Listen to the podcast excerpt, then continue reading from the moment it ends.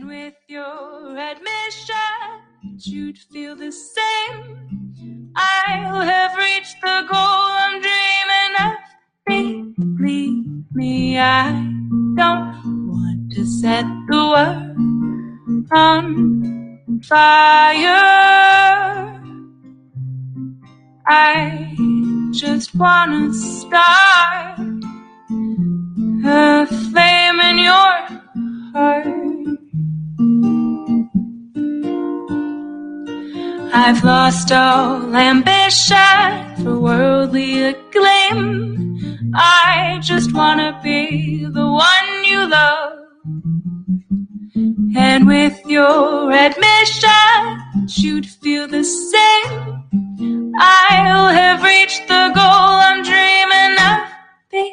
Believe me, I don't want to set the world on fire. I just wanna start a flame in your heart.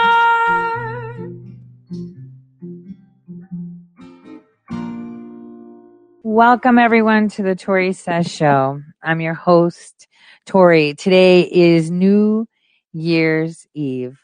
And for those of you that have been listening to me, uh, this is the third New Year's Eve episode that I have going on. And usually it's a prelude uh, to New Year's Day episode. And that's because uh, during this time, we get to um, have a recap of what actually occurred throughout the year, what was anticipated, and allow us to see it in review. Now, I don't know if any of you have listened to my 2019, um, 2018 New Year's Eve, 2019 New Year's Day, 2019 New Year's Eve, 2020 New Year's Day, but they're quite interesting and very telling. So hopefully, uh, today's episode will give you some insight. And um, today, we're going to talk about something called disappointment. um, a lot of people hate that word, disappointment, uh, because what we are seeing globally is disappointment. But disappointment in who is the question. Before we get there, before we get there. I want us to take a listen to Emerald Robinson. She is a force to be reckoned with in the news. Maybe I'm biased because I really like her. Maybe it's just because she just spits out straight truth. I'd like you to be the judge of that. So take a listen to what she has to say. Tonight, I'm Emerald Robinson. I'm in for Rob this week. Tonight, we will be talking about America as it stands right now, which means we'll be talking about the post election chaos. Everything is confused right now, and everyone seems confused. Most of all of our, most of all our politicians, the people who we voted to represent us don't seem to know who they represent anymore. Maybe it's the Sudan or Burma. I mean, after all, both of those remote countries got big money from Congress last week. Most of our elected officials seem to represent China now, at least unofficially. But it definitely isn't us. Americans hardly have any representatives at all in government. You can see this most clearly in the COVID relief bill that Congress tried to pass last week. While Americans were getting $600, Burma was getting $135 million. Sudan got $700 million, and Pakistan got $15 million. The list goes on and on. This wasn't a Democrat or Republican boondoggle. This bill had broad bipartisan support. In other words, both parties wanted to give $700 billion to remote foreign countries that most of us have never visited, while giving Americans a mere $170 billion. You can say there's nothing new about this. Congress is always wasting our money. But there is something new. There was a very messy and very public breakup between the GOP and President Trump over all this. And that's what I want to focus on tonight.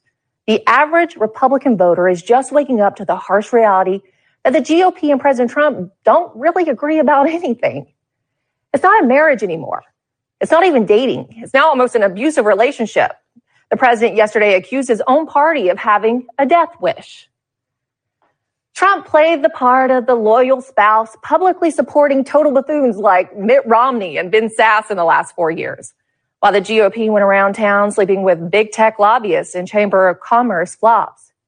You can see this most clearly with the Georgia runoff elections, where Trump has publicly called out Republican Governor Brian Kemp and other elected officials, while Mitch McConnell and the GOP establishment have remained totally silent.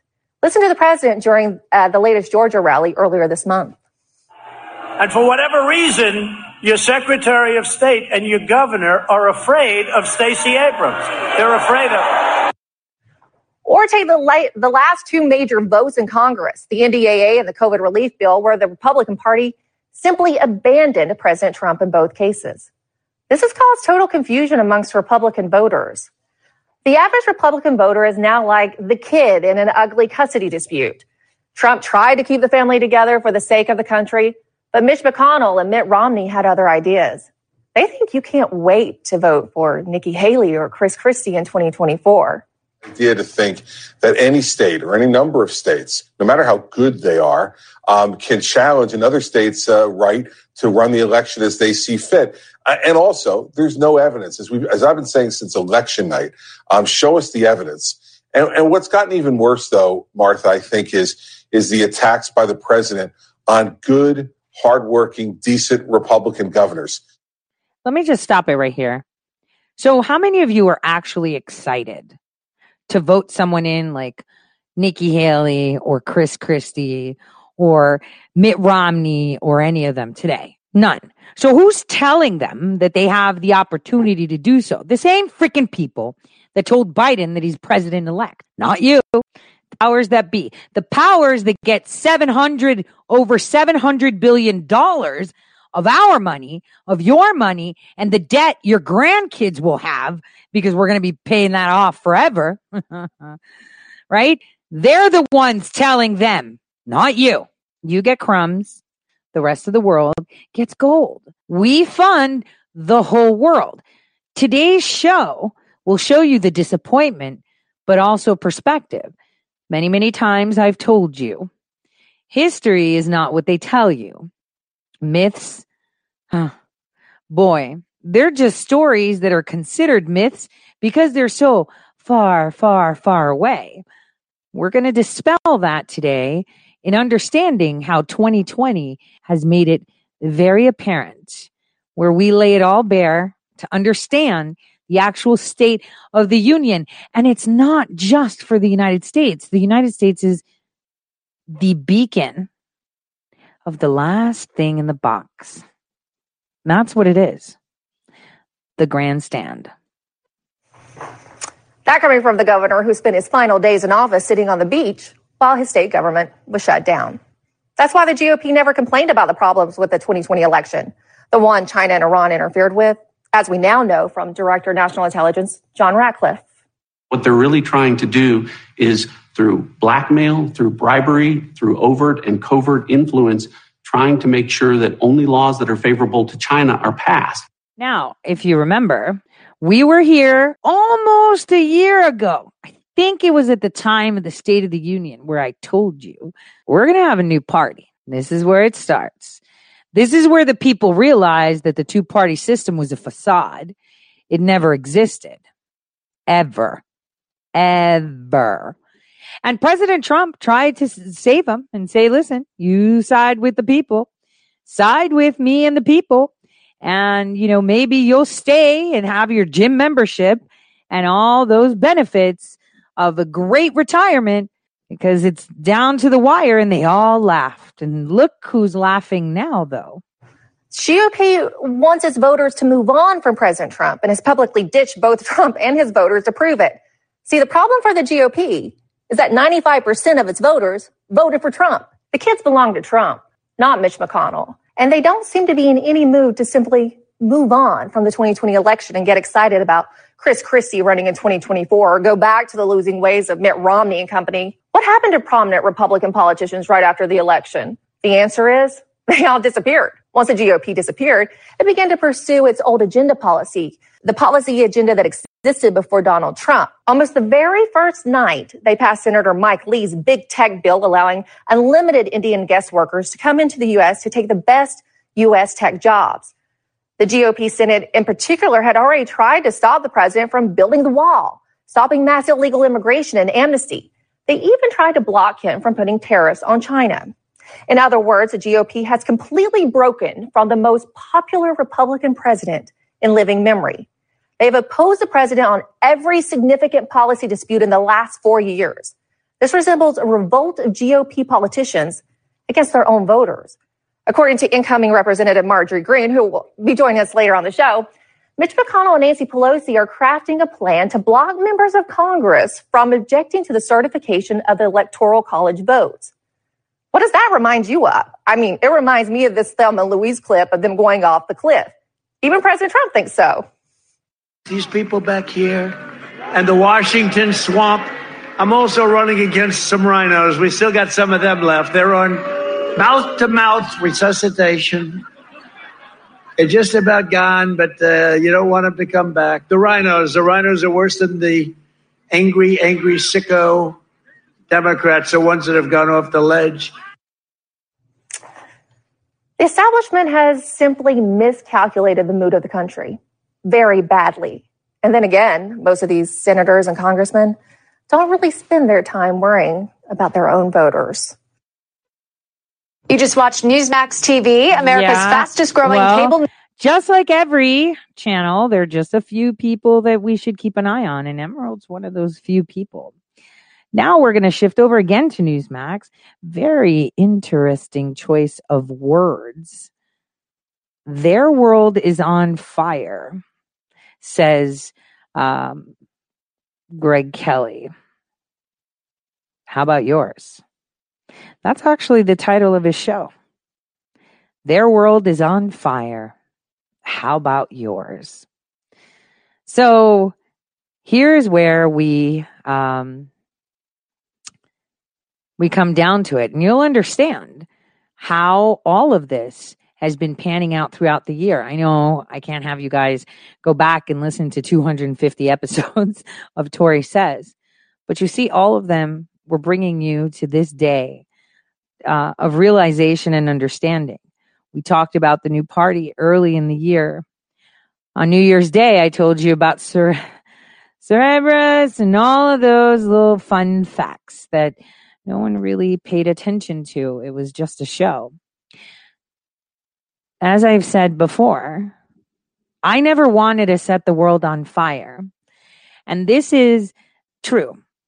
I, I, I have mentioned this before, maybe over a year ago, Mm, maybe two.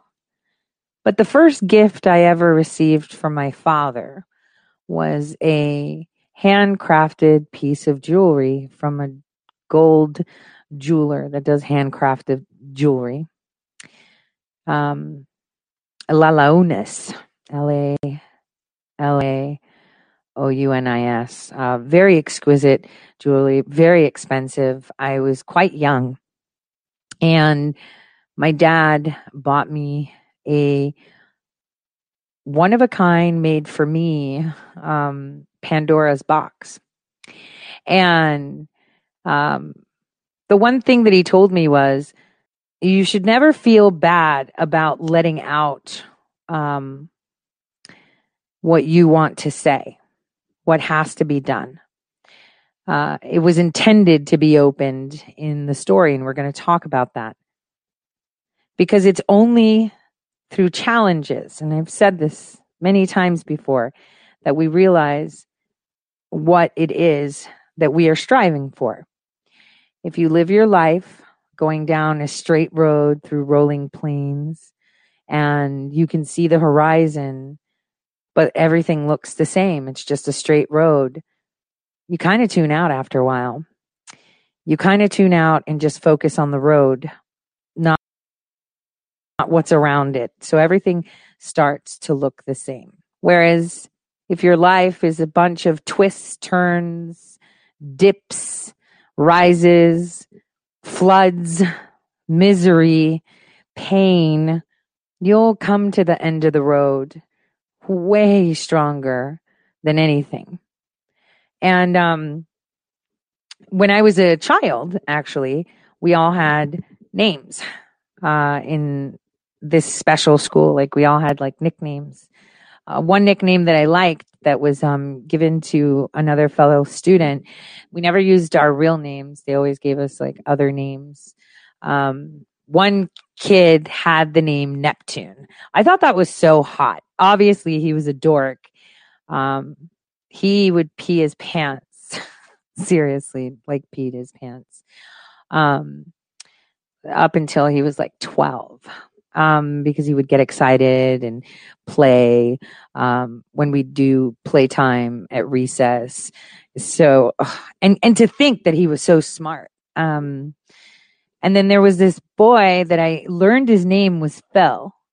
His real name was Phil, um, and his um, school name uh, was Uranus. We used to make fun of him a lot, obviously. Um, but yeah, it was kind of like we all had like little nicknames in school. Um, he was such a nerd too. And he would always cough up chunks of like blood that looked like liver. Um, he once coughed it up and it came out on his sleeve. He was still alive after that. So, so weird.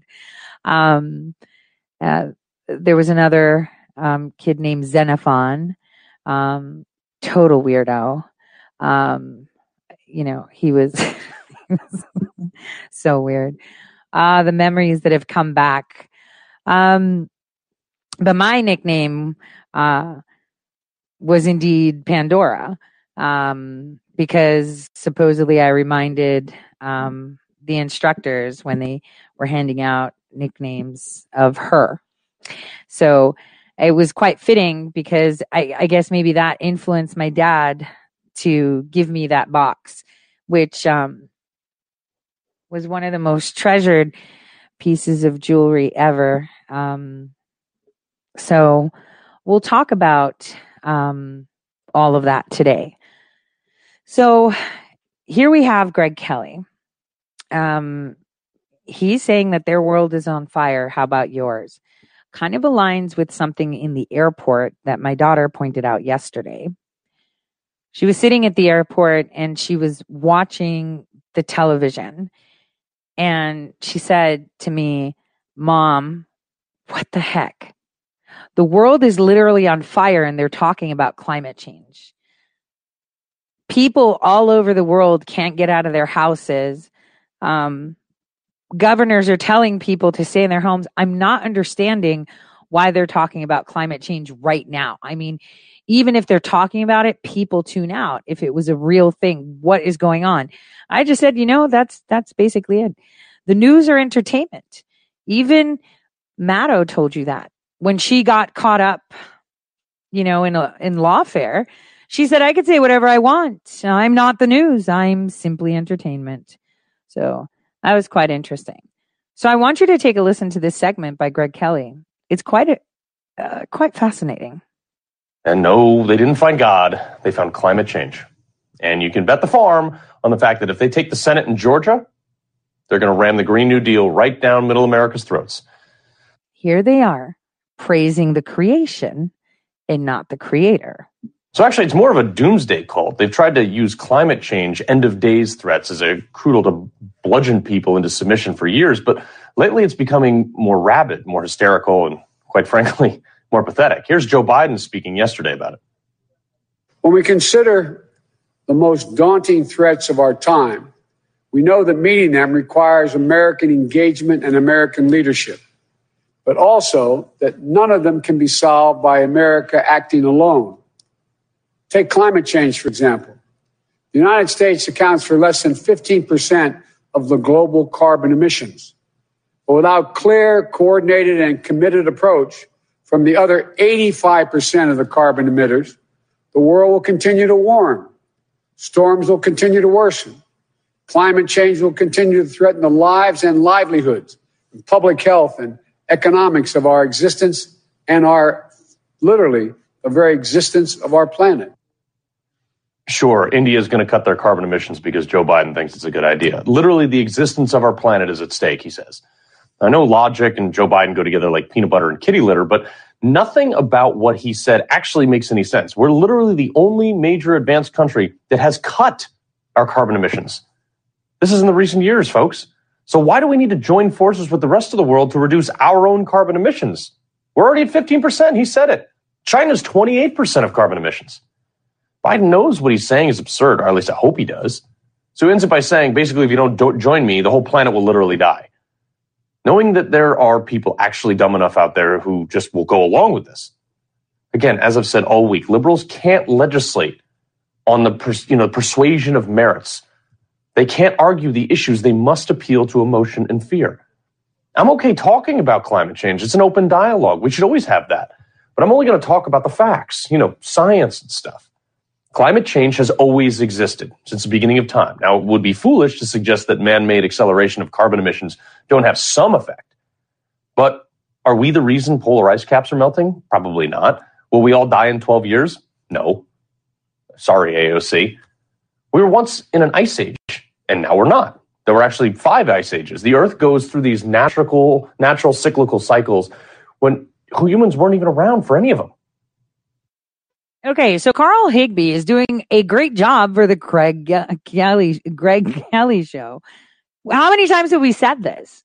If you actually pull out ice cores, you'll see that we have a circadian rhythm as a planet, as a biodome. Uh, kind of the way the heart beats, so does the climate beat with us. So it's so bizarre how suddenly you know, we're all going to die. Here we go with the fear porn because we're going to talk about that because there's a reason that they do this. And that reason is control. Fear porn is one of the most incredible weapons that can be used. As a reality hacker, I can tell you that true terrorism is simply weaponizing fear. And they have various modes and issues that they have weaponized. But in order to fight such terrorism, in order for you to be able to fight the terrorism, because this is terrorism, they've inserted so much fear porn, not just on climate, but biological. Because right now, there are people that sincerely fear for their lives because of the controller virus, right? This is terrorism. And in order to fight it, you need to know the root of its cause. Kind of like how people are like, well, ISIS and Al Qaeda, it's all about jihad and weaponizing Islam. Well, what's behind that? It's not like someone woke up one day, an imam woke up and said, let's take over the world. I mean, it's simple, but they have to have money. They have to have operation. So again, you need to look to the root of it. Oh my gosh, we're all going to die from the flu. Okay. Look at everyone saying it. Look at where it's coming from. And again, you have to go back to the root cause of it. How did they get the money? Why are they pushing it so hard? Who's really behind this? And why is it really being used? Climate change. Oh my gosh, if you don't praise Mother Earth and just give us all your money, the world is going to cease to exist. We're all going to die. Again, look at the root. Look what it is. Look why it's being pushed. What is the soul driven? What's the driver for this? I can tell you that it's called the enslavement of your mind. Uh, and that's key. Key. We'll talk about that today. The fact that our planet has a stable temperature, as stable as it is, it's actually a real miracle. We're a ball of rock spinning 93 million miles away from our nearest heat source and spinning at over a thousand miles an hour in a vacuum, plus or minus 400 degrees between sun and shade. We get peppered with meteors and little rock debris traveling 45,000 miles per hour. It's a miracle we have any life at all on this planet. So climate change is real. The earth naturally fluctuates between warm periods and cold periods. It's a delicate balance and it's been the way for billions of years, long before we were first graced with the any liberal arts graduate students. You don't need to fear carbon, emissions as much as AOC would like. The truth is, many on the left know that climate change is not a grave threat. I'll get to that in a moment, but anyone paying attention to the way the Democrats operate can see that they only have one play and they run it on every single issue. Step one, identify a crisis, make everyone think they will die if they don't go along with it. They did this with healthcare too. Remember, Bernie Sanders, they will die. Step two, consolidate power by getting people to willingly give it to you in the name of fear. Climate change is just a power grab. Now, Biden says storms will continue to worsen. AOC has also pushed this myth that intense hurricanes are caused by climate change. But according to Forbes, not so true. Listen to this. Many will be surprised to learn that hurricanes aren't increasing in frequency and that deaths from natural disasters are at their lowest point in 120 years. Whoops. Thank you, Doppler radar. We're so much better equipped to handle weather than any other point in human history. The deadliest natural disaster in U.S. history actually occurred in September of the year 1900. A massive hurricane, massive, one of the biggest ever recorded, surprised the people of Galveston. They cut off all communication this was from the New York Times on September 8th, 1900. Galveston may be wiped out by storm. When they finally did make contact, it was estimated that anywhere from 6,000 to 12,000 people died on Galveston Island and the mainland Texas. The most advanced city in America was nearly destroyed. Now, we've come a very long way over the last century, and that advancement has increased the use of machinery, which has increased the use of carbon emissions as one of the prices for progress. We wouldn't have won World War II without it either. One area that liberals have further used to convince people of impending doom is to mandate electric cars. You know, the increase of forest fires are now the thing. Funny thing that forest fires are only happening in areas where the crunchy Enviro folks don't want to do any forest management. Gavin Newsom, sorry. Uh, could the two be related? Look, every year, California, we see massive wildfires that take lives, destroy homes, they just completely burn down properties. And like clockwork, you see the leftists point out the destruction, shrieking, You need to, the Green New Deal to fight these fires. No, we don't. It's nonsense. California Governor Gavin Newsom, speaking of the DNC over the summer, used the fires as an excuse to push his climate change agenda. Watch. The hots are getting hotter, the dries are getting drier. Climate change is real. If you are in denial about climate change, come to California. 11,000 dry lightning strikes we had over a 72 hour period, leading to this unprecedented challenge with these wildfires. This is an extraordinary moment in our history. Mother Nature has now joined this conversation around climate change. And so we too need to advance that conversation. Real quick, um, why isn't he wearing a mask? Isn't he the one that says we have to all do that? He goes on to say that crazy President Trump says the fires are because they don't rake the leaves. You know, it's bad though when the Washington Post sided with Trump. Look at this. It says Trump has a point. The fires are worse because we managed the forest badly. Whew. As the governor, Newsom is in a position to actually do something about the forest. But why would a Democrat try to fix something when the problem is far better for his career than the solution? Plus, as I mentioned earlier, the powerful people who do the most push for the climate change agenda are the ones who believe in it the least. Al Gore, aside from inventing the internet, his life post politics is flying around the earth in a private jet, telling children that all the polar bears are going to die and their and their homes will be swallowed up by the melting polar ice caps unless we go home and convince our parents to vote for people who are going to uphold the Green New Deal. If Greenland broke up and melted, or if half of Greenland and half of West Antarctica broke up and melted, this is what would happen to the sea level in Florida. This is what would happen to San Francisco Bay. A lot of people live in these areas. Hmm. You know who also lives near the ocean? Oh, that's right. Al Gore. Yes, he bought a $9 million ocean view villa in Montecito, California 10 years ago. Do you ever sit there and think to yourself that, like, we as a society have just reached peak stupid for elevating these hypocrites? If he really believed in what he was selling, then he would not buy a house so close to the ocean. He bought that house 10 years ago, and guess what? Shocker, it's not underwater. In 2017, it was reported that the electricity used to heat his swimming pool would power six average homes for a year. But yeah, we got to curb our carbon emissions. What do Al Gore, Obama, Joe Biden, Bernie Sanders, Leonardo DiCaprio, what do they all have in common? They all climate alarmists and they have multiple houses. They fly around in private jets scolding us for our carbon emissions. They're hypocrites. We know that. But it's not just enough to know it. You have to be vocal about it because if you get in their way and this country will be forced to embrace the Green New Deal, it'll kill us. Most people in this country have hardly any carbon footprint at all in comparison to the ultra wealthy who fly all over the world to their multiple houses where they have multiple cars. Think about it. The average American family emits about 20 metric tons of carbon a year.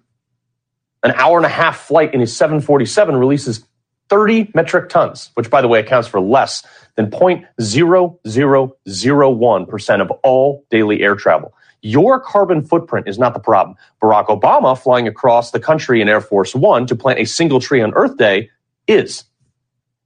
But leftists aren't using climate change, to, they're just using it to seize power. And they want to punish you with their economic policies.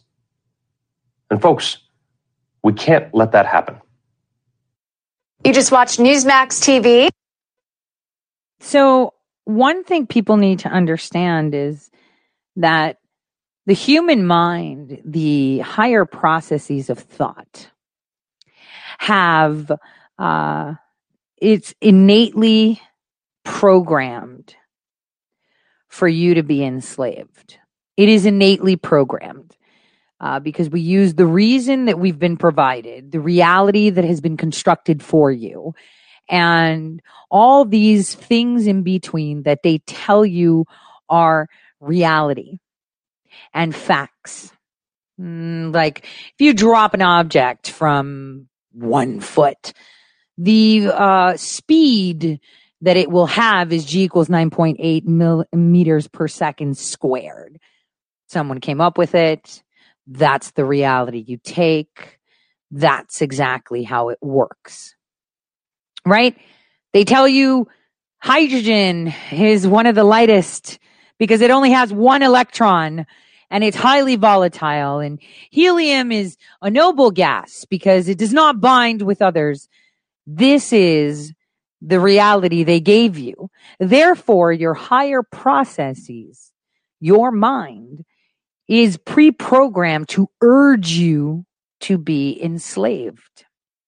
And fear is, well, true terrorism is weaponizing fear. Now, I want us to think of, and we're going to try this together. All of us right now are intelligent. We have a set of skills. Some of you are iron workers.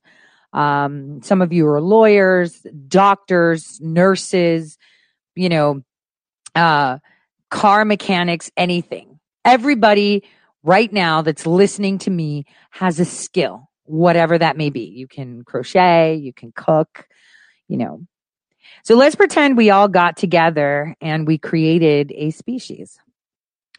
Um, because we can, right? Because we can. We simply can.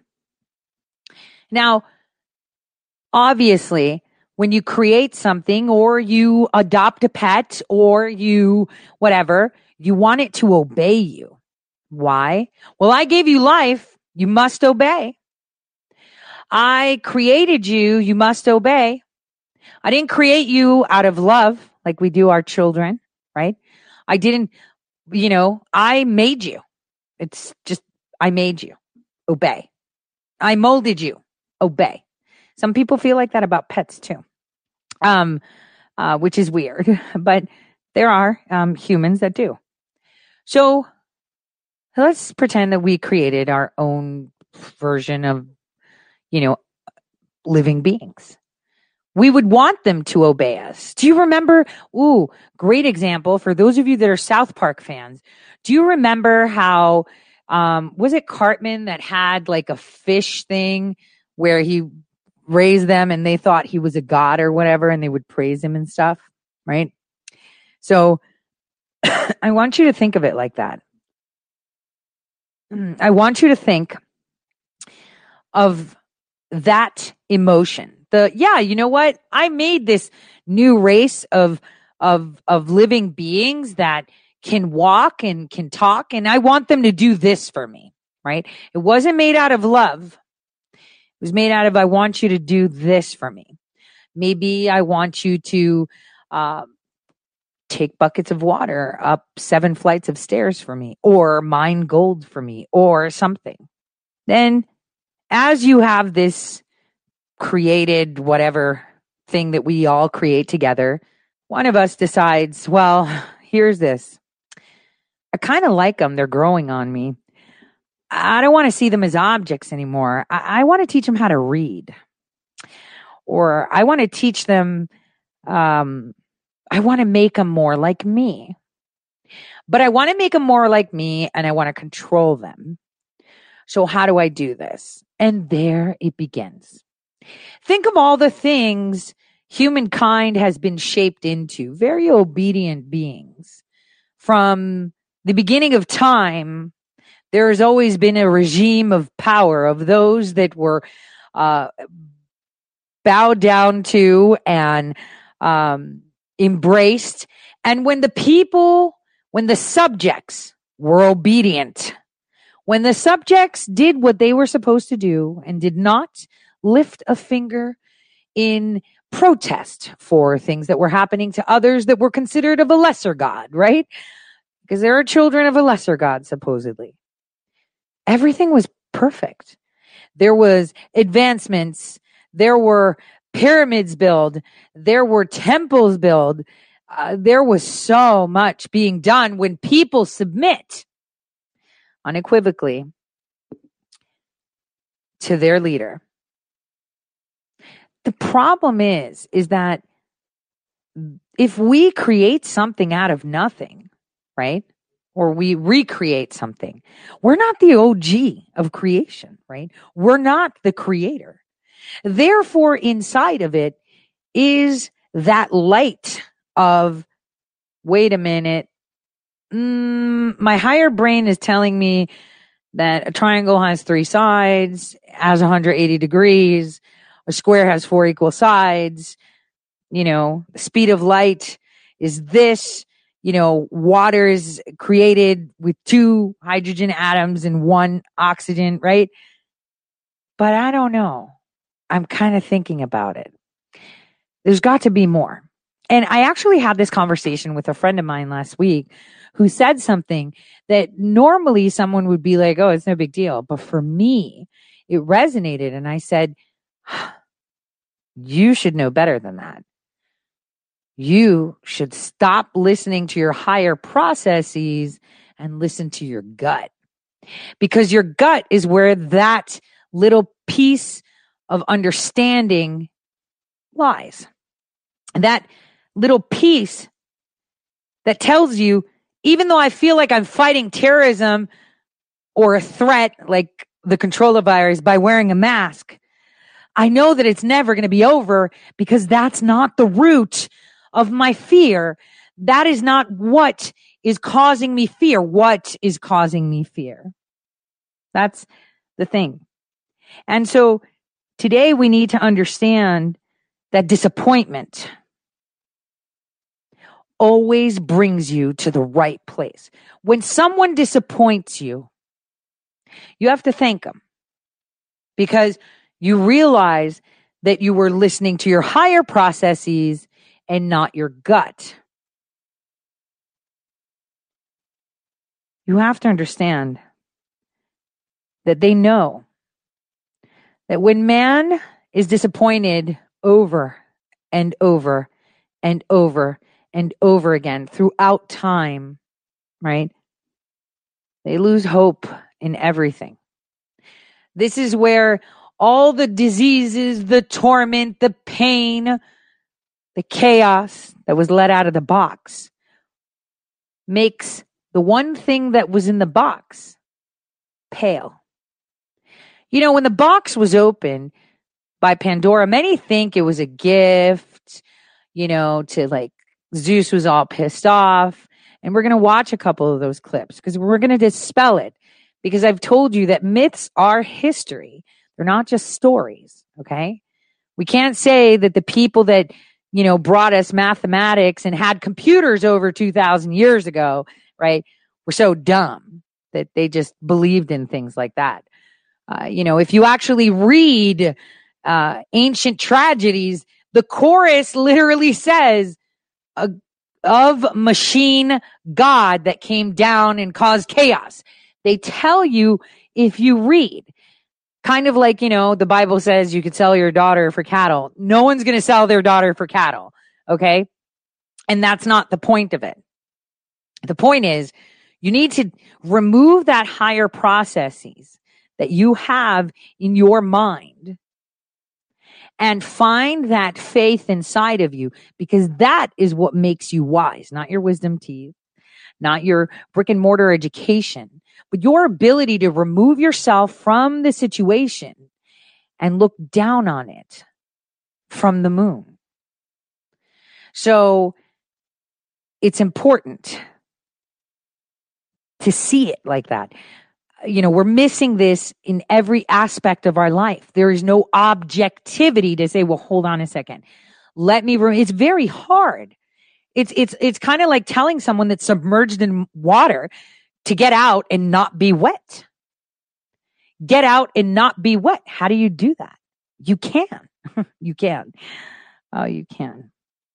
But you have to understand that every single success the human species has ever had comes on the heel of disappointment.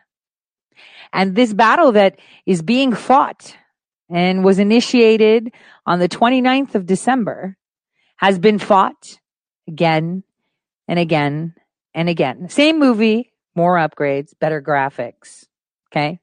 More interconnectivity. So to um to set, shed some light, I believe that I want to share with you a video. This person, America First, America Forever, or something. This account on um, YouTube. It's called um, America First, America Forever. Absolutely love the videos they create. So I want you guys to listen to this. Listen to it.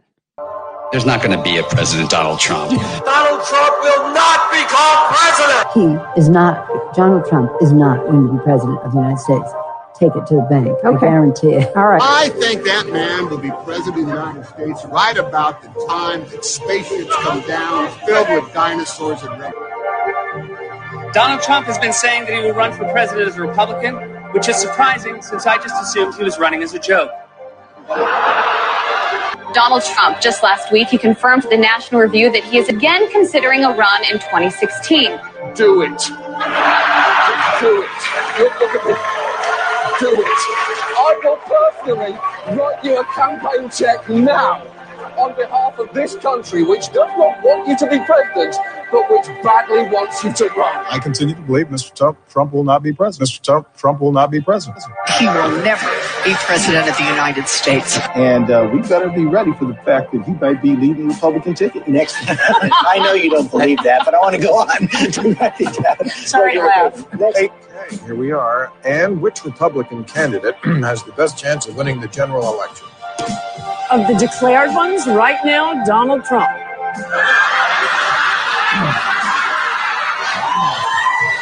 And so, right now, Mr. Trump, to answer your call for political honesty, I just want to say you're not going to be president. There is zero chance we'll be seeing you being sworn in on the Capitol steps with your hand on a giant golden Bible. Donald Trump will never, ever be president of the United States. Donald Trump will never be elected president of the United States. Donald Trump is a here today, gone tomorrow candidate for president of the United States. Donald Trump is not going to be president of the United States. Uh, ever respectful of the fact that the people have not voted, he's not going to be president of the United States. Let's be clear Donald Trump will lose the election. We talk about him every day and we continuously He's bash not going to him be the president. because Don't worry about it. he- exactly. It's be a wake up call to the Republican Party. Uh, despite Boris thinking that Donald Trump could win New York, like this, the, the presidential race is over. it, just, just could I just cut through? I have one thing to say, one thing only, and that is that this race is over. President Obama will go down as perhaps the worst president in the history of the United States! Exclamation point at real Donald Trump. Well, at real Donald Trump. At least I will go down as a president. When you stand and deliver that State of the Union address, and no part of your mind or brain can you imagine Donald Trump standing up one day and delivering a State of the Union address? Well, I can imagine it uh, in a Saturday night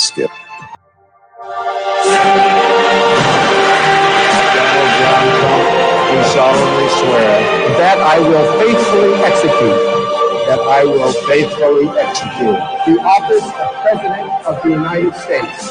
Office of President of the United States. And will, to the best of my ability, and Will, to the best of my ability, preserve, protect, and defend preserve, protect, and defend the Constitution of the United States. the Constitution of the United States. So help me God.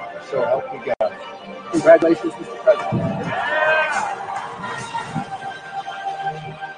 honored to be able to introduce for the first time ever anywhere the 45th President of the United States of America, Donald J. Trump. So they told you that he was the underdog. They told you that they are in charge, but in essence, they're the ones that are the underdog, not you. They have been giving you all the right signals. We're in control of the narrative. We're telling you what you need to eat, how you need to walk, how you need to talk, how to need, how you need to stand, how do you need to obey, what you need to follow, what you need to learn. Uh, in essence, they have no power over you. You are many, they are few. And it's important that people understand that because they have weaponized fear throughout the ages. Oh, man, to have you bend the knee regardless, that they know best. Just look at the people that you are being represented by. People that believe that their shit doesn't stink, that they're smarter than everyone else. They're successful at business and you're not. And just like Carl said earlier, filling in for Greg, huh? You need to keep your emissions in check. You need to keep your taxes in check. You need to keep funding and giving away money. They don't. They can fly on jets. They can have tax breaks. They can do anything they want, but you can't because then you're just a bad, bad, bad, disobedient member of society. And they know that every time they knock another person down, that they bring you another disappointment. And you know, that's the problem. People fear disappointment. People actually revel in disappointing people. So I found this great speech by someone, uh, Ben Lionel Scott.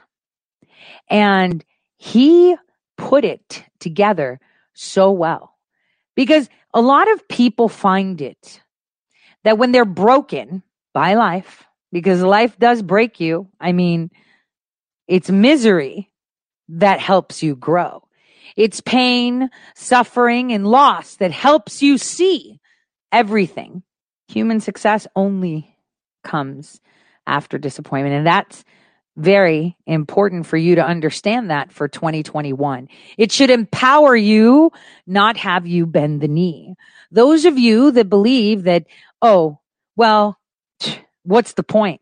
They're bigger than us. What's the point? They're stronger than us. What's the point?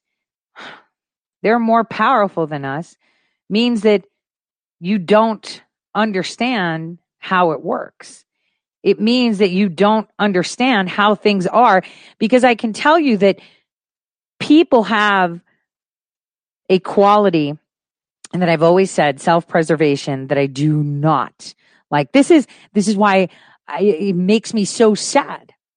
Humans are capable of you fighting for them and them throwing stones at you because you're fighting for them. And you're just like, don't you see? And that's the ignorance because people give up very quickly. Very quickly. From the first time, sometimes that they're told no. You know, how many of you have tried that diet? Oh, I'm going to start on Monday and, it'll be fine. And I'm going to start my diet on Monday and it'll all be great. And then you know, it fails. So then you're like, oh, you know, I'm like predisposed like this, so it's not going to work for me. You know, uh, when you ask for help and you get turned away, you stop asking. You're just like, I'm just going to lay in misery. Uh, when time gets hard, uh, it always does. People see disappointment as the end of all end, like it's over. Someone made a decision for me. That's it. I can't do it. Uh, you know, people say, well, that door's closed, so I'm done. No. Look for a window. No window, no back door. Break the damn wall. You can climb and scale the wall if you wanted to. And you have to understand that the creator, God, allows you to be restricted. This box of misery, pain, diseases, and challenges was released upon you so that you understand that you're at the wrong place. the wrong place in your life, the wrong place of perspective. He'll, he sees that if you have disappointment in front of you, you grow and you learn how to overcome it. What someone does in this in, in, in the in the grace, I would say, of disappointment builds their characters. There's people you don't like that speak for you. There's people you never endorsed that speak for you. Aren't there? I mean, you see them now all over your television. But here's the thing we can't sit here and point fingers. We can't sit here and dwell on, oh, this is just way too much for me. I'm in over my head. God forgive me. I've been there too. I've felt that way too. So you can go home and pretend, you know, nothing's there, but I'm the one that'll make a freaking hole in the ceiling to do what I want to do. No one is unable to go through challenges. There is no cross that you will bear that you cannot bear. Okay. You will never be assigned a cross that you can't bear. And I say this all the time, you know, kind of feel like Atlas sometimes. And I'm sure all of us have felt that way in our life. God had said sometimes you're thinking too low and are too limited. You're disappointed and it's okay. In Revelation chapter four, verse one, you know, John had said that about, you know, belief that there's like an island and there was a door standing open. But where this door was, it wasn't a door. It was right there, standing open in heaven. There's always a door. You just don't see it because your reality construct tells you there isn't one. That's the problem with man. Could you imagine if someone like, you know, Abraham Lincoln said, you know what? That's just too many. Just forget about it. Just think about it. Or Christopher Columbus is like, you know what? We already have an established route. No need to go over there, you know, and trade. Could you imagine if George Washington was like, look, man, everyone's enslaved to the queen. Like, let's just have fun. I mean, I'm the richest guy in America anyway, which he was. Uh, why am I going to fight for the people? I mean, they just look up to me because they want a piece of gold or a piece of, what if he spoke like that? Rules. Who makes these rules? And that's a that's a question we should all ask ourselves. Who makes rules? Who does them? So hopefully this will give you a little bit more perspective. I don't care how good you are, I don't care how talented you are. I don't care how much you work on yourself. There are some times when things aren't going to go right. There are times when anything that can happen will happen. Life happens. The unexpected the uncalled for, the unintentional. We've been damaged emotional, damaged spiritual. It may be your business. It may be your heart that is broken today. It may be the number in your bank account that is screaming, You are broke. You can break physically, you can break mentally, you can break your heart, you can break your spirit, and all of those are going to leave a mark. But the mark that they leave can be the mark of victory or can be the mark of defeat. It is staying with the breaking that produces the blessing. It is not what you go through that determines where you end up. It's who you listen to. Because I think right now you are walking through a valley between two voices. One is wisdom, one is worry. One is gratitude, one is grumbling. One is blame, one is faith. Because every time you break, and in every way that you break, while it's a chance for you to give up and for you to fall apart, but there's also opportunity to get stronger and get smarter and get faster and get tougher and get more stable and get more resilient and get better. What I need you to do is I need you to find a reason to keep going. And if you can find a reason to keep going, I know you're strong enough to do it because you human. And every human has what it takes to get past whatever they're going through if they decide to. Push through it. Push through it. Tragedy and trials come to everybody. Only the strong survive. The fight isn't over. The fight is just beginning. You have the opportunity to show the world what you are really made of. I need you to look at that sickness that's going on in your life right now, whatever it is. I want you to say, I can beat it. I can beat it. I will beat it. I must. I got a family to live for. I ain't through yet. My life ain't over yet. There's some things in life you don't need no degree for. You don't need no money for it. You don't need no support for it. There's something in life you just gonna get through when you tell yourself, I'm gonna get through this. Regardless of what happens to your life, regardless of the adversity, regardless of the opposition, regardless of the trial and tribulation, nothing can stop you. The only thing that can stop you is you. No situation, no circumstance, no piece of adversity can define your life. Never let a circumstance define you. And I'm not retreating. I'm not running. I don't care what they say on paper. I don't care if you say we outnumber. We live by this and we die by this. We don't retreat. We don't run. We gonna stand. We gonna live. We gonna die by what we stand for, and everybody gonna know what we represent and what we're part of. I got staying power. I got staying power.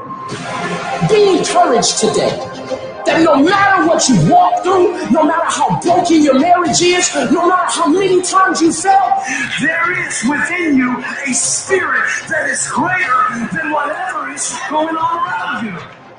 If you would be willing to fight your way through this battle, fight your way through cancer, fight your way through that academic struggle, fight your way through divorce, fight your way through it. If you are willing to fight your way through that singing career, fight your way through boxing, fight your way through football, I'm telling you at the end of the fight, there's going to come victory. And as you crawl up and out of that dismal and wretched place, as you rise above what you were, and as you take the form of who you are supposed to be, you will see that in the very act of standing up, in the very act of fighting on, you will become and you will remain unbroken. So, if the queen couldn't break us, then if the left couldn't mesmerize us enough, then. If there weren't brave people in 2016 to do the unimaginable, wonder so many eyes. If you weren't able to be able to discern fact from fiction by focusing on yourself, the only person you need to listen to is yourself, your inner self. That's it. You should always, always fight back.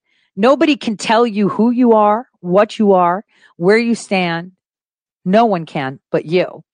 And so while we take this intermission, uh, someone shared a song with me that I, I found on, um, they shared it to me through Facebook. And I want to play it for you. I had never heard of them before. I am a total fan now. All their music is just incredible. Um, it's a group called We the Kingdom. I don't know if you guys have ever heard of them, but you're definitely listening to them during intermission right now. So Um, I hope you enjoy it. See you all in just a bit.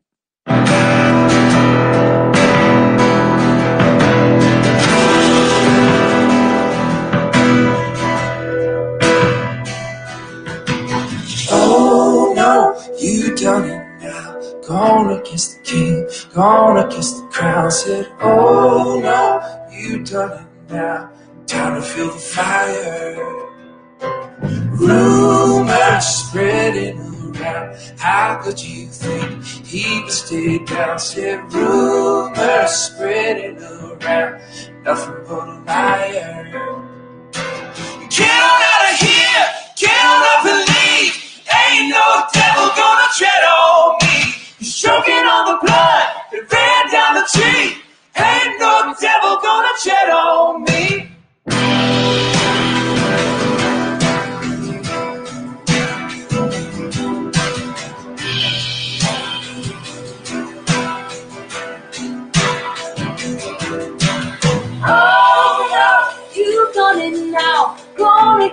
King, gone against the crown. Said, oh no, you've done it now. Time to feel the fire. Rumors spreading around. How could you think that he would stay down? Said, rumors spreading around. He's nothing but a liar. Get out of here, get up and leave. Ain't no devil gonna tread on me. He's choking on the blood that ran down the tree. Ain't no devil gonna tread on me.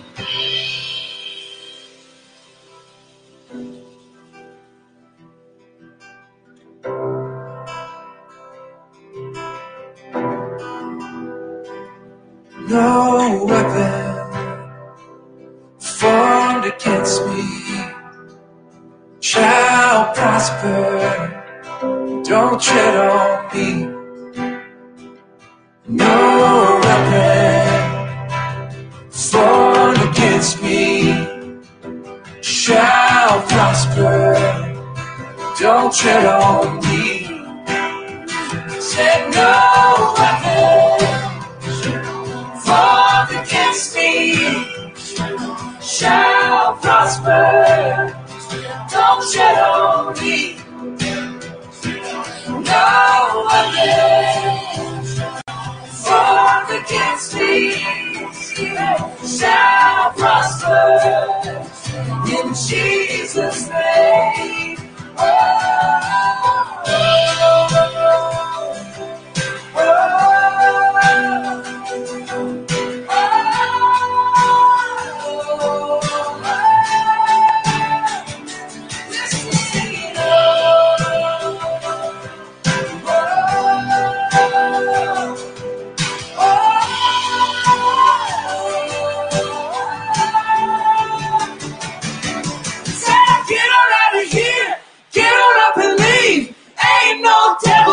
tread on me. He's choking on the blood that ran down the tree.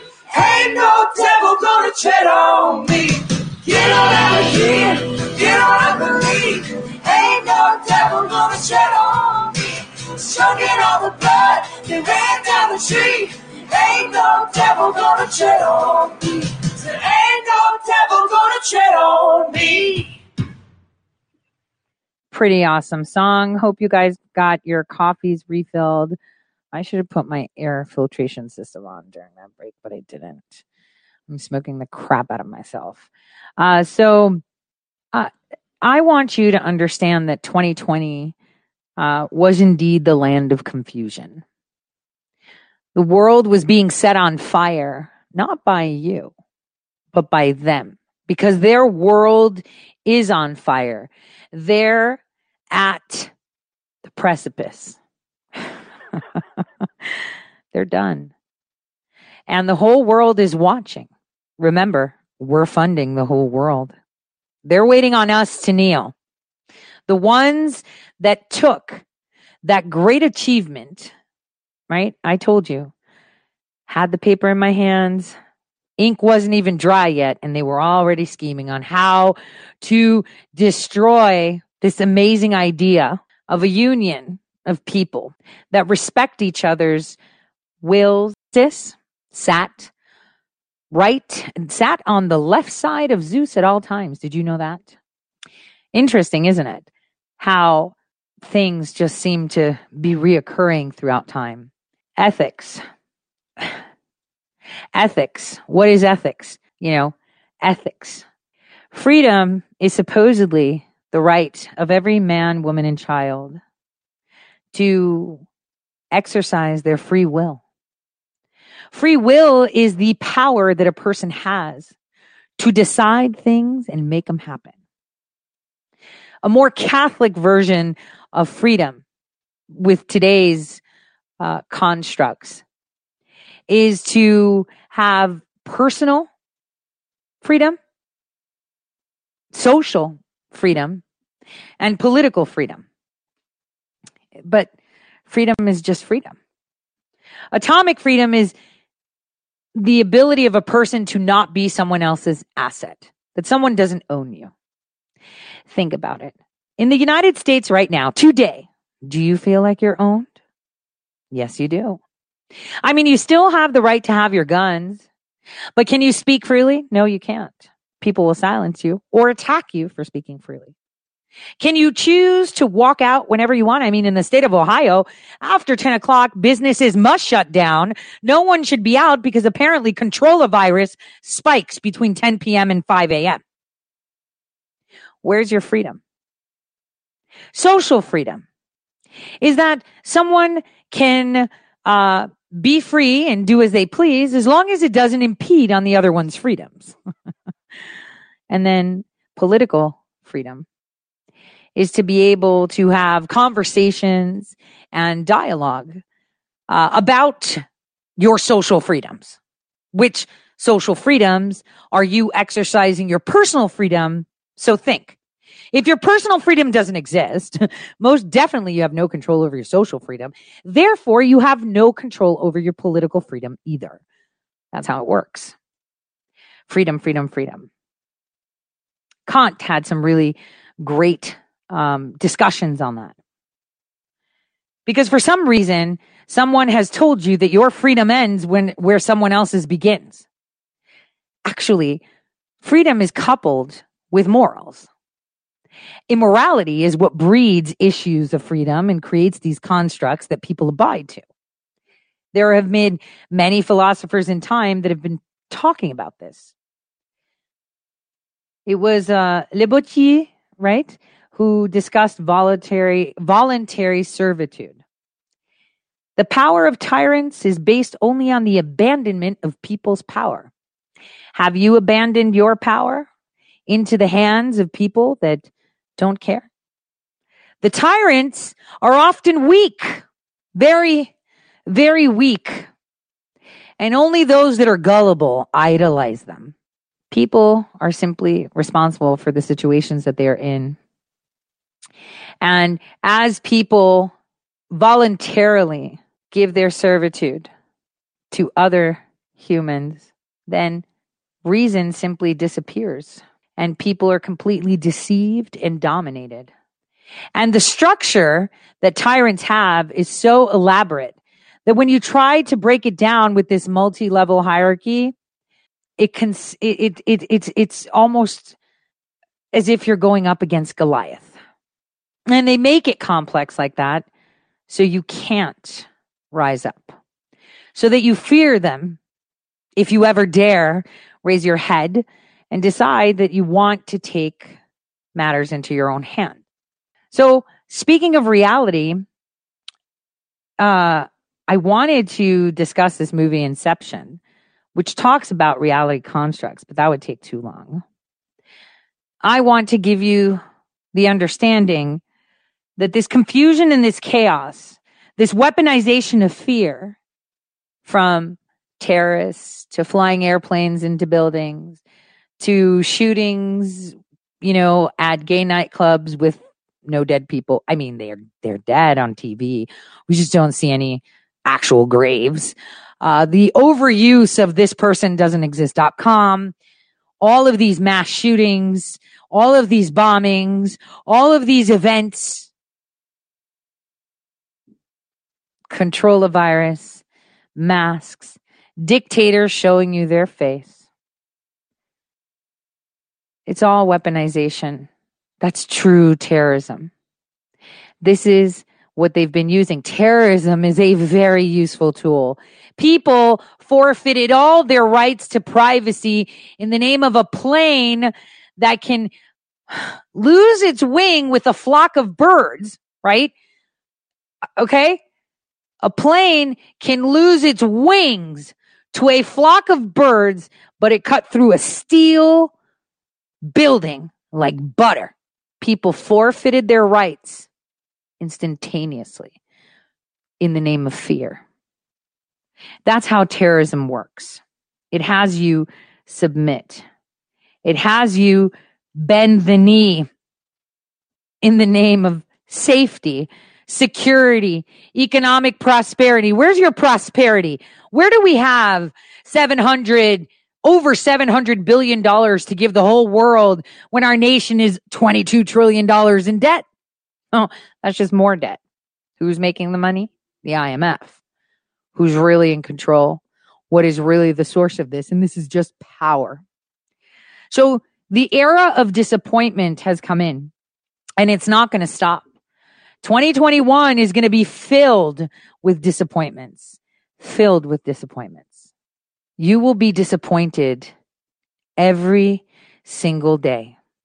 Disappointed in the people around you, disappointed in your media, disappointed in your doctors, your nurses, your scholars, your faith leaders, your neighbor, your family.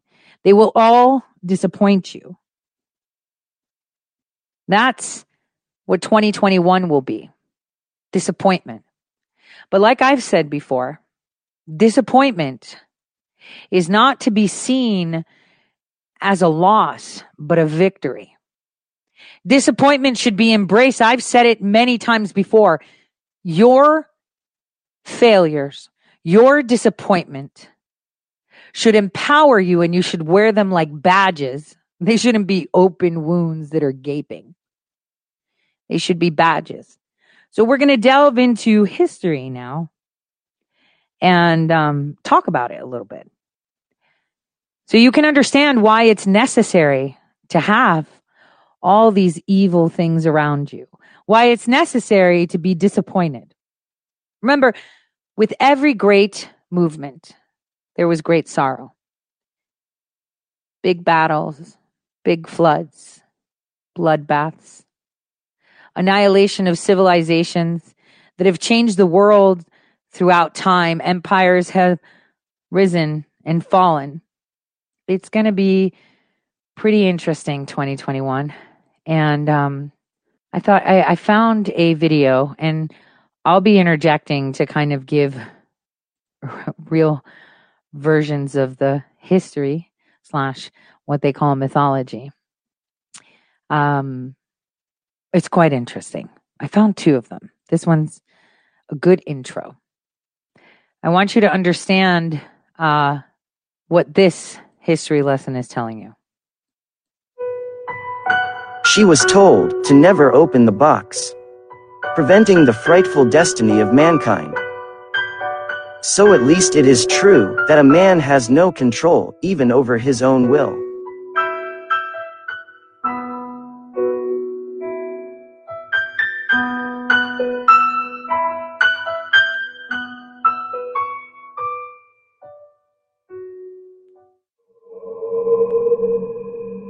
Long time ago, after winning the dreadful war against the Titans, the giants and other creatures who wanted the downfall of the gods of Olympus, the overwhelming victory of the gods over the vicious forces sent by Gaia in order to dethrone Zeus was complete. The new chief of Olympus and his siblings ruled undisputed lords of all.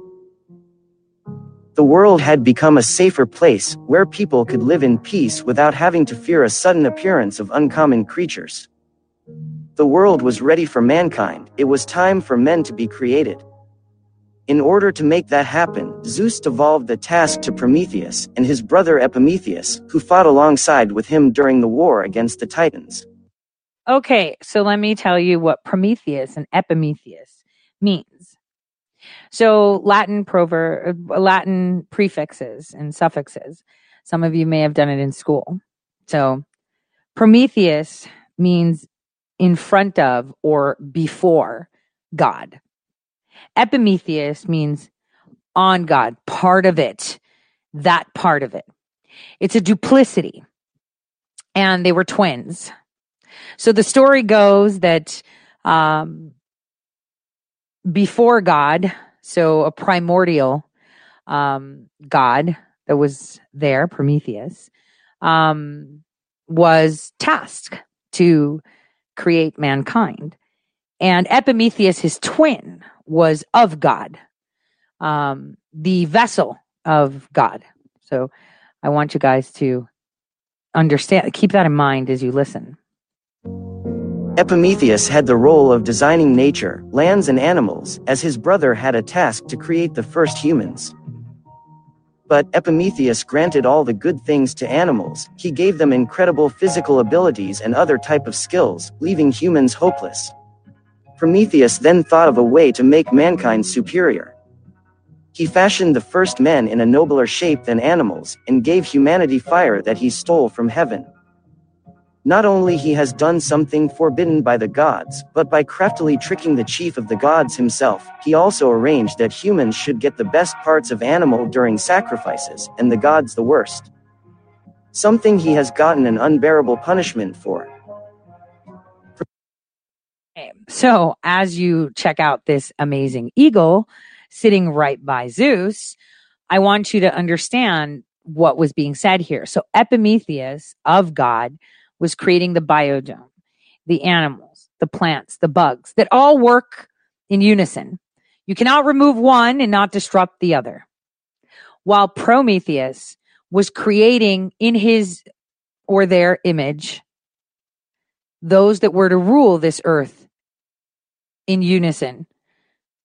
You know, you share the same a majority of your DNA with a banana, right? And a tree and a mushroom and a fish and a lion and a bear and a tiger. Oh my. So here's what the story is telling you that Prometheus, before God, you know, which was, you would say he was the first of God, meaning he was the one, kind of like our little group that I said in the first hour, we decide we're making people, right? A whole civilization. He decided how to do it. And what he did was he took because he saw tigers so mighty, so stealthy, birds that could fly so high, he created something that didn't really fit into the biodome. There were no innate uh, capabilities of humans to just survive. Uh, they had to have tools, uh, tools like fire, tools of knowledge. And you heard the commentator say something about, uh, you know, giving all the bad parts of a sacrificed animal to the gods and the good ones to the people. Here's how it went. Here's how the real story goes. The real story goes that the creator Zeus said, Hey, listen, when you take this animal to eat, you're going to cut it in half. You're going to give the same half to the humans as the same half to the gods, meaning you will give them half of everything. So half to gods, half to humans. It has to be fair. So, and then I will choose which pile you give. Will it be the front end, end end, whatever, right? So what he did was, and this is metaphoric, of course, he took, uh, let's just say a calf, right? Stripped it, put all the nice meat, the ground meat, the steaks, the ribeyes, right? Everything. And then in another pile, he put all the bones, the fat, the entrails, the oxtails and everything. And then he covered them. And then he asked Zeus to choose. Which one do you choose? And he picked the one with all the rubbish. So Zeus was told that his creations would have the tails, the tongues, the entrails, the, the, the, internal organs of the animal that nobody wanted. But then whatever Prometheus was having would have the top end steak, sirloins, filet mignons, the whole nine yard. Okay. And so this is where it got ugly. Metaphorically, what he wanted was two equal portions those that rule the people and the people to be equal. Instead, the people that Zeus wanted had all nothing. They didn't have the knowledge. They didn't have the tails. They didn't have anything. They had nothing. They had no stake. They had bones. I want you to understand that. This is very important, metaphoric, of course. And so we have Prometheus's initial people, the rulers, right? The rulers of this planet Earth, because he wanted to make them so amazing to have all the great cuts of that calf, all the great cuts of everything. And then he went and stole fire and gave it to them too. Yet Zeus's people had all the innards. You get it? Understand that. So Prometheus created the ruling classes. Do you know how many he had? 12. And so the story that not a lot of people say is that when he created man out of those 12 lineages with the immense power, a 13th line came from a distant land or another planet, I don't remember, uh, that fought, um, that didn't fight, sorry, that watched the gods fight with the Titans, which were then expelled to the bowels of the earth. And so, as this 13th uh, asset to the planet came down, they all reigned and created. So, what Zeus did was that he punished Prometheus. Listen to the punishment. Prometheus caring so much for mankind was getting Zeus even more upset as days gone by. So Zeus decided to take revenge on mankind, and then on mankind's friend. He made a great evil for men, a sweet and lovely thing to look upon. Looking like a shy maiden, she was created from clay by Hephaestus as a gift for Epimetheus. Okay, so this is another version of a story because I can play you another story that tells you something else. So here's what happened. Zeus was pissed. He was like, hold on a second, dude. I tasked you to make humans and you just made rulers and kings out there. I'm not happy with it. I am very not happy with it. So he cursed him to be, to have his innards pecked at for eternity by a bald eagle by freedom, pecked while he's chained, pecked while he's chained. Now, they say that Zeus had Hephaestus, one of his brothers, siblings, whatever, uh, out of fire, create a woman. A woman that he was going to send to Epimetheus, who created the earth, as a gift. First, though, here's the real story, because uh, a lot of this mythology gets um, bumped up. He created her in his image and he took her down. She went down to Prometheus, who was chained to a rock while the inside were being pecked by a bald eagle that he would have to suffer forever. And she would plead with him and explain to him the problems that he had caused as how he gave balance to one end when he thought, well, look, they're living in harmony. I gave them knowledge. I gave them fire. I gave them all the best. Look at them. They're beautiful. They're, they're strong. And look at them. They're populating the earth. How could my father be so upset? You don't get it because they're ruling over those that are created by Zeus himself. They're supposed to be two sides. They're supposed to be coming together. How will they grow? They cannot grow if you've given them everything, they grow in power. And so the Greeks grew and grew and they grew and grew and grew. That's basically it. They had genetics. They had flushing toilet systems. Like this is, you can look it up. They had everything. They had all the knowledge in the world, all of it. And so by doing that, he didn't create what was necessary in their image. He created a replica that just simply existed to rule. So, you know, this one's a little bit skewed, so I'm going to be stopping it. So apparently he created this really nice lady and you know, after she pled with Prometheus, she went to Epimetheus, and then Zeus said, You should marry her, Epimetheus. She's like the first human woman I created. She was dressed of silvery raiment, embroidered veil, a wonder to behold, and bright garlands of blooming flowers and a crown made of gold. A creature with incredible beauty.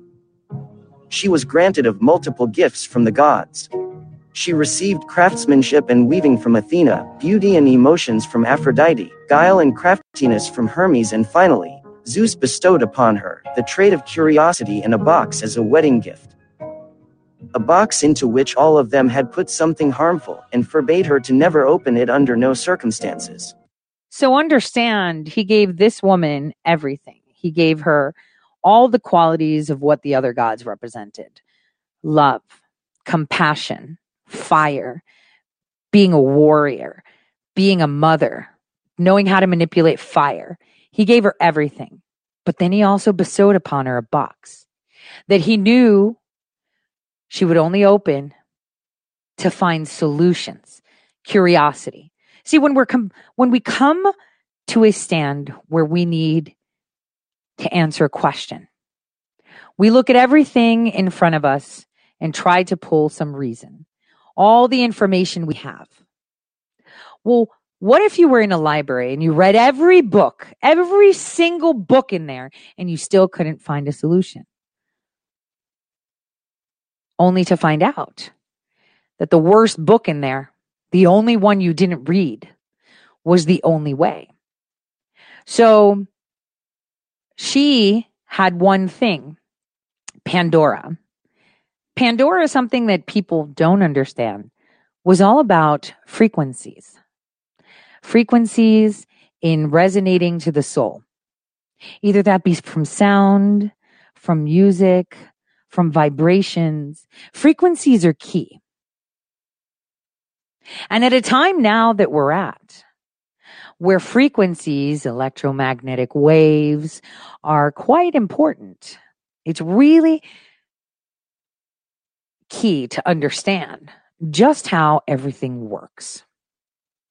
So even though this is told in a very remedial fashion, and I have to constantly interject, what you need to understand is because Prometheus and Epimetheus were tasked with ushering what Zeus wanted on earth, which was peaceful. Don't get me wrong. Everyone lived in harmony.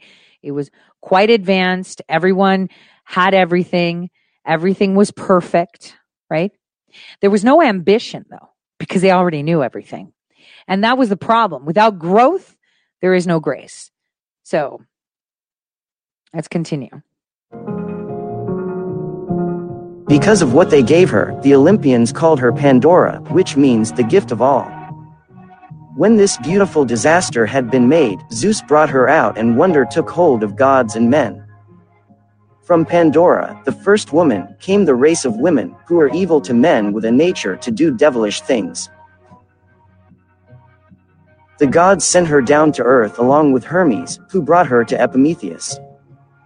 The Titan rejected her at first but then married the beautiful woman in haste, although Prometheus his brother being aware that Zeus was plotting something and still seeking revenge, had warned his brother to never accept anything from Zeus for the safety of their creation. So I want you to take a look at um, the image, uh, which are uh, quite accurate.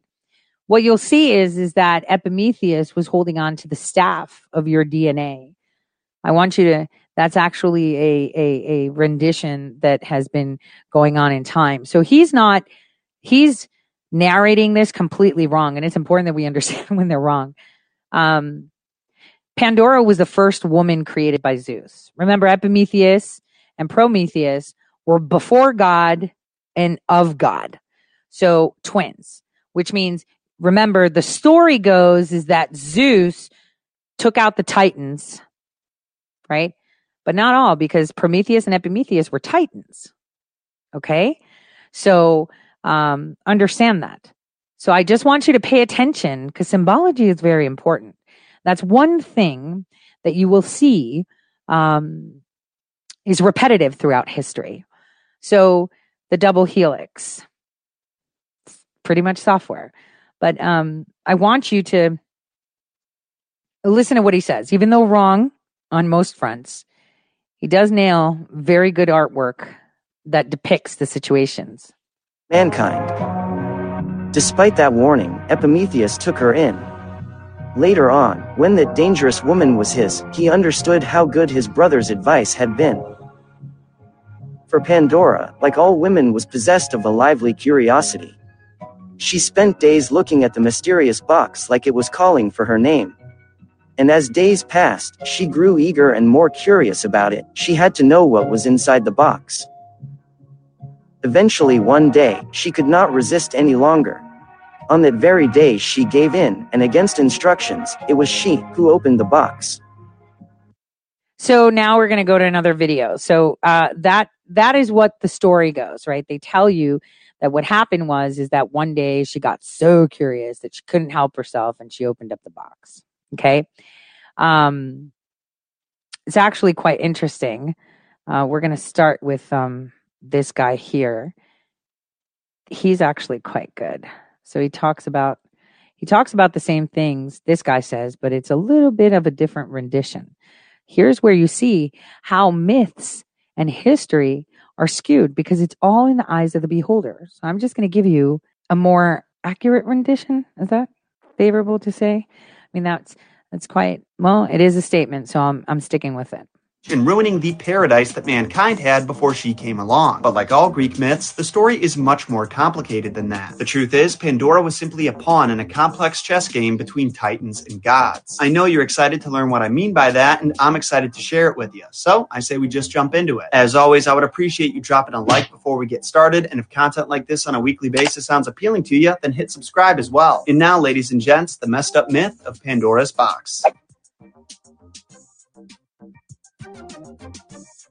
So, the first fact about Pandora's myth that surprised me was that it was more than just a curiosity kills the cat fable. It's actually more of a creation myth that spans the entire first age of mankind, also known as the Golden Age. According to the poet Hesiod, Zeus's father Cronus ruled the universe for the majority of this time period, and Zeus and the Olympians took over towards the end after the war against the Titans. When that transition happened, the new gods said they wanted to be compensated for overseeing basically everything that went down on Earth, so they ordered the Titan Prometheus, which is believed to have meant forethought, to create mankind out of clay. They also assigned his brother Epimetheus, which means afterthought, the task of creating the animals that mankind would use as resources and as a means of sacrifice. And he did a great job for the most part. He gave some animals the gift of strength, others swiftness, some were given defenses like horns and venom or the ability to burrow underground. There were some that he left defenseless, but they were destined to be prey animals that sustained the predators and would have many offspring to prevent them from dying out completely. So the animal kingdom was all balanced out. However, staying true to his name, Epimetheus didn't think far enough ahead and made the mistake of using all of the resources the gods gave them to arm the animals, leaving Prometheus nothing to give humankind. We had weak arms, weak legs, and at that point, very simple minds. We were not the masterpiece that Zeus had intended us to be. With the dawn of mankind approaching, Prometheus had no choice but to find a way to give us an advantage against the elements. So he stole fire from the blacksmith god Hephaestus in a fennel stalk and smuggled it down to Earth along with some of his knowledge about the mechanical arts. Now you might be wondering why Prometheus had to smuggle those gifts to mankind in secret, and that has an interesting answer. You see, when the Titan was first assigned the task of creating the human race, he knew the gods were going to take advantage of them, and he didn't want that happening to his little babies. As a result, he tricked Zeus into accepting worse sacrifices from them. The way he did this was he convinced the god of thunder to allow humans to only sacrifice half of each animal they killed instead of the entire thing. You know, so they had something to live on. Zeus agreed to that, but then Prometheus pulled a fast one. He sacrificed two bulls, put all of their delicious meats into one bundle, and then their bones, waste, and other yucky stuff into the other, and covered them both in hide. He then told Zeus to choose which bundle he wanted, and Zeus, who didn't realize they were any different, picked the gross one, meaning that mankind could keep all of the good parts of the animal for themselves. In addition to explaining why Zeus was angry at Prometheus, this also shed some light on the custom of the ancient Greeks where they burned away the rest of the animal after the flesh had been consumed. Anyway, being that he was a sore loser about being tricked and that mankind had just been given an unintentional advantage, So pay attention. The story goes is that the Titans that created man because they wanted to do that as spoils of their labor for fighting the Titans with the Olympian gods. You know, hey, we helped you. We were nice about it. Give us something to do. You know, they're calling Zeus, who was the creator and who was liberating entities from the Titans, um, a loser, and that he was a sore loser. And it was only a team. Did you know how many gods, original Olympian gods, there were? Does anybody know that number? It was actually 17. Pretty weird, right? Bizarre. He sought to make sure that never happened again and gave the essence of fire to Hephaestus for safekeeping, since his foundry is one of the only places that it was used on Olympus. As a result, Prometheus had no choice but to steal it from mankind. And by the way, this is also where we get the tradition of carrying the torch at the Olympics, which is another Greek invention. The ceremony is supposed to resemble the Titan giving us fire. The more you know. Sadly, neither Prometheus nor mankind got away with this one scot free. For Prometheus's punishment, he was captured and bound to a stake on Mount Caucasus, which, fun fact, was in a region of the same name and is where the term Caucasian stems from. The Titan was sentenced to an eternity of having an eagle, a sacred symbol of Zeus, feed on his liver throughout the entire day and having it regenerate every night. It sounds fucking terrible, there's no doubt about that, but mankind's punishment may have been even worse, and that's what we're talking about next.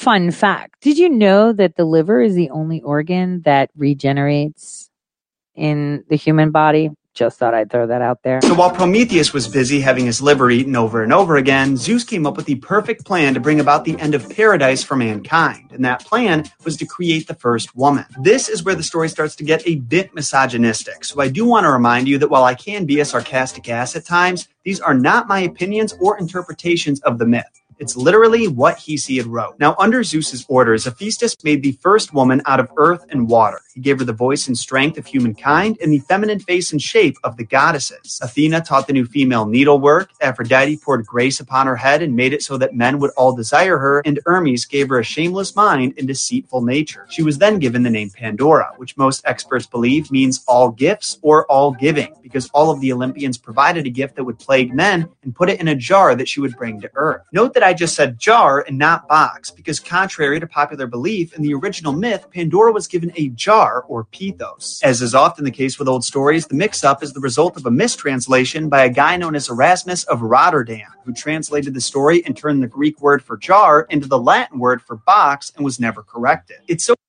Actually, so let me tell you about that. So, so Pandora is known as all giving, not all gifts. She had all the gifts, but she had everything to give. Kind of like the food you eat. There's the good parts and the bad parts. Without the good, there is no bad. And without the bad, there is no good. So you need it as a whole. So since mankind was only given the good parts, she had everything in there. And all of it was bad, except for one thing. Now, the Pithos or Pyxis actually was a, listen to this, an ancient computer. So if you look, um, they have discovered, I think it was just a while ago, maybe within the past decade, a computer that's thousands of years old that looked mechanical, etc. Um, it was actually called a Pithos. I just wanted to say that. It was actually called a Pithos. So crazy to me how little mistakes like that can have such a massive influence over the rhetoric our society uses. I don't think I've ever heard someone say the phrase open Pandora's jar, but I've heard the phrase Pandora's box used twice in just the last week, and it's not even right. Another interesting bit is that this jar full of evils and plagues isn't the only one that Zeus had. According to Homer's Iliad, the god of thunder had two jars that sat in front of his doorsill. The second one was filled with blessings instead of sorrows, and apparently Zeus would selectively sprinkle them on society when he thought we deserved it. There's also some versions of the myth that say the jar of blessings is really the one Pandora was given, but more on that later. After Pandora was created, Hermes delivered her to Epimetheus, who fell in love as soon as he saw her and married her pretty much immediately. This is despite Prometheus warning him to never accept a gift from Zeus, by the way, but once again, he just wasn't thinking of the repercussions. Now, just a reminder at this point, men were still living in total peace, free from ills, hard labor, and disease, basically meaning they were immortal, because according to Ovid, those are what bring the fates upon men for in misery men grow old quickly. But this paradise wasn't going to last forever because that jar of sorrows the gods made was about to be opened, and there's a few versions of how that goes down. In one of them, Pandora is sent to Epimetheus jar in hand, and under Zeus's orders, she opens it immediately after they get married. But there's many others that present it as a far less malicious act. In the one that people are most familiar with, Zeus gives the jar to Pandora as a wedding present, then tells her not to open it without saying why. But curiosity gets the better of her, and she ends up releasing all of the evils imaginable on the world. And yet another, it's not even her that opens it, but her new husband, Epimetheus. The one detail that each of these versions have in common is that after those evils had been set free, one last thing remained in the jar, and that's hope. And according to Aesop, that is why hope alone, not to be confused with Post Malone, is still found among the people, promising that she will bestow on each of us the good things that have gone away. In other words, because hope stayed behind, we humans will always have it. No matter how dire and painful our situation is, there was always the possibility that it gets better. And man, So here's here's um a part of the myth that they always skip over, yet they're explaining. So hope was not given to the people by Prometheus. Knowledge was, science was, fire was, civilization was, rulers were, right? But not hope. So hope was coupled with all the chaos. Hope was coupled with all the chaos. So understand that. Now, here's where things start to get interesting. Mankind really needed that hope because life in the Silver Age would never be the same. Countless plagues could now be found throughout mankind, and according to Hesiod, it's all women's fault. Not just because Pandora opened the jar, but because with the introduction of women, men now had something they desired more than anything, and as a result, something to compete and stress over. Now, this is where it gets kind of awkward because Hesiod frames the entire female gender as these evil creatures meant to destroy the lives of men through their relationships with them. And while I definitely disagree with him, I do understand the point he's making. Because in this context, before there were women, men had really nothing to do besides gather resources and sacrifice to the gods. Life was very simple. There wasn't this hunger for power that you see in people nowadays because back then there were no mates to compete for, and ipso facto, nothing to do with that power. It wasn't until So, in other words, people didn't need hope because they simply existed. They were simply slaves. They were working and existing and just existing. That's basically what Prometheus did. He created people to rule other people that were content with it because they didn't have anything to compete for. Now, I urge you to, you know, if you're a history buff, take a look at all the great leaders and great wars. I can assure you that Abraham Lincoln's wife had a lot to do with the wars that he chose. But even Troy, that war was fought over a woman. There's a saying in um, in Greece, which is quite interesting. If you see a boat nestled in the mountains, a vagina dragged it there. And uh, that is one of the funniest proverbs, right? That if you see a boat nestled in the mountains, a vagina dragged it there. Um, it's crass, but straight to the point and makes a lot of sense.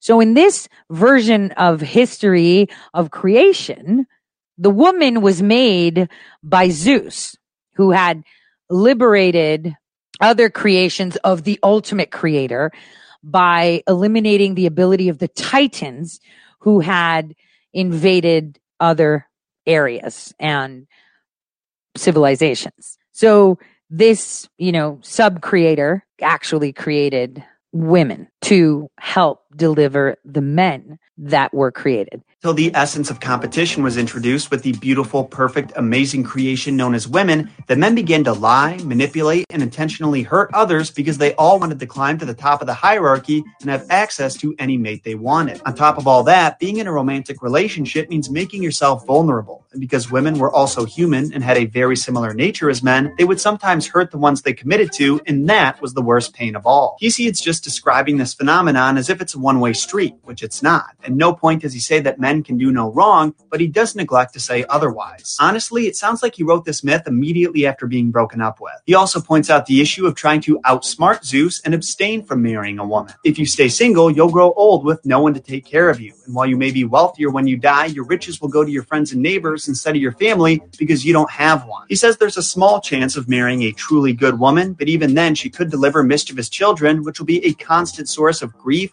shame, and anxiety for as long as you live. So, in true Zeus fashion, he delivered the perfect punishment. He created the object of ultimate desire, made men want it more than anything in the world, and then gave it the ability to cause pain like no other. Pain that destroys you slowly from the inside. Anyway, on a lighter note, there's a little more to Pandora's story. After the whole jar full of evils debacle, her and Epimetheus went on to have a daughter and name her Pyrrha, which means fire. I'm assuming that Zeus was not a fan of that name. Now, if you're familiar with the Bible, and more specifically the story of Adam and Eve, you probably noticed a few similarities with Eve and Pandora. Namely, that each is the first woman in the world, they both disobey divine law, and as a result cause the transition from everyone living on Easy Street to attending the School of Hard Knocks. Now, I am nowhere near a religious scholar, so unfortunately, I can't really speak much on the connection between the two stories, but some experts have argued that the spreading of Greek culture may have had some influence on the Christian and Jewish interpretations of Scripture. In other words, the misogyny that we see in Hesiod's story may have played a role in the book of Genesis portraying Eve as the destroyer of paradise. And the crazy thing about that is just because Hesiod's version is the one that withstood the test of time, that doesn't mean it was how the majority of ancient Greece thought of the story. In fact, some experts believe that there was another version before Hesiod's where Pandora was actually a generous earth deity, and over time her role was changed so that instead of giving blessings to humans, possibly from that other jar I mentioned earlier, she gave them sorrows. It's just wild to see how these things change over time and the scope of their influence. And one last thing, this isn't totally relevant, but there's one other weird connection that Greek mythology has with the Bible. Hesiod also wrote that Pandora's daughter went on to marry Prometheus' son, Deucalion, and together they built an ark to survive the great flood that Zeus intended to restart humanity. I'll probably do a video on that full myth some other time, but it's clearly connected to Noah's Ark somehow, I'm curious to see what I can dig up on it. But on that note, Solo fam, it's time to bring this episode to a close. That was the Pandora myth from beginning to end, and I'm curious to hear what you think. What are your thoughts on the story and how Hesiod portrayed women? Do you agree with my analysis of his portrayal, or do you think I'm just making excuses for a guy who was upset that he couldn't get a date? Let me know in the comments down below. And while you're doing that, let me tell you about this week's sponsor. Anyway, so he's pretty good. He's funny, but I have to disagree. And here's where I disagree. Pandora knew exactly what was uh, in the box. She knew that the only way to awaken man that was created was through chaos. Throughout your life, you don't know how good you have it until you lose it. And throughout, let's look at the state of our union as a nation. Now that everything we want has been stripped away freedom, peace, unity, abundance, what we all expected is being taken away. We realize what we had the ability to maintain. Mankind and and and, and you, you can't endure without a challenge. You can't learn and understand God and you as his creation or your purpose in life without challenges. Without sorrow, there's no happiness. Without death, there is no life. It just simply is. And so, as you notice, the one thing about Pandora, her biggest trait was to be able to mimic frequencies and hijack how people felt. Gaining knowledge, ultimate knowledge. Just imagine if you could wake up one morning and know everything. Know what the day is going to bring, know what tomorrow is going to bring, know what you're going to eat, or you can blink and it'll simply exist, right? You wake up and you're like, I want coffee, and you blink your eye and there's a nice hot cup of coffee simply in your hand, simply in your hand. First day, it's going to be pretty awesome because you've never experienced like that. Second day, it'll be kind of cool. But then what happens? You simply exist. You have no drive to be better. You have no drive for anything. You don't feel empowered, right? So think Prometheus, when he created man, he created man simply to exist and serve because it was his prize. Epimetheus created the domain where man will live and thrive. But the one thing he did was have a soft spot. He fell in love with compassion and love and questions and felt the urge. He felt the need. Think about it. If Zeus created Pandora and brought her down to earth and put her right in front of Epimetheus's face. This is all metaphoric. Think about it. He provoked him to want something that he saw was divine, full of compassion and love full of so much knowledge that everyone craved it. He craved it. Women were supposed to be that. That's what they were. To make men want to be better. Eh, it may have come out as misogynistic the way he said it, but you know, women do do that. For all you men out there, you have to agree. Women do have that, that drive for inspiration, um, drive to be better, drive to compete, drive to be a better person. It's always a woman that takes care of the household and raises the kids, encourages her better half. That's the way it is. Not simply to be part of a biodome and simply exist to produce or be harvested like cattle as you were intended.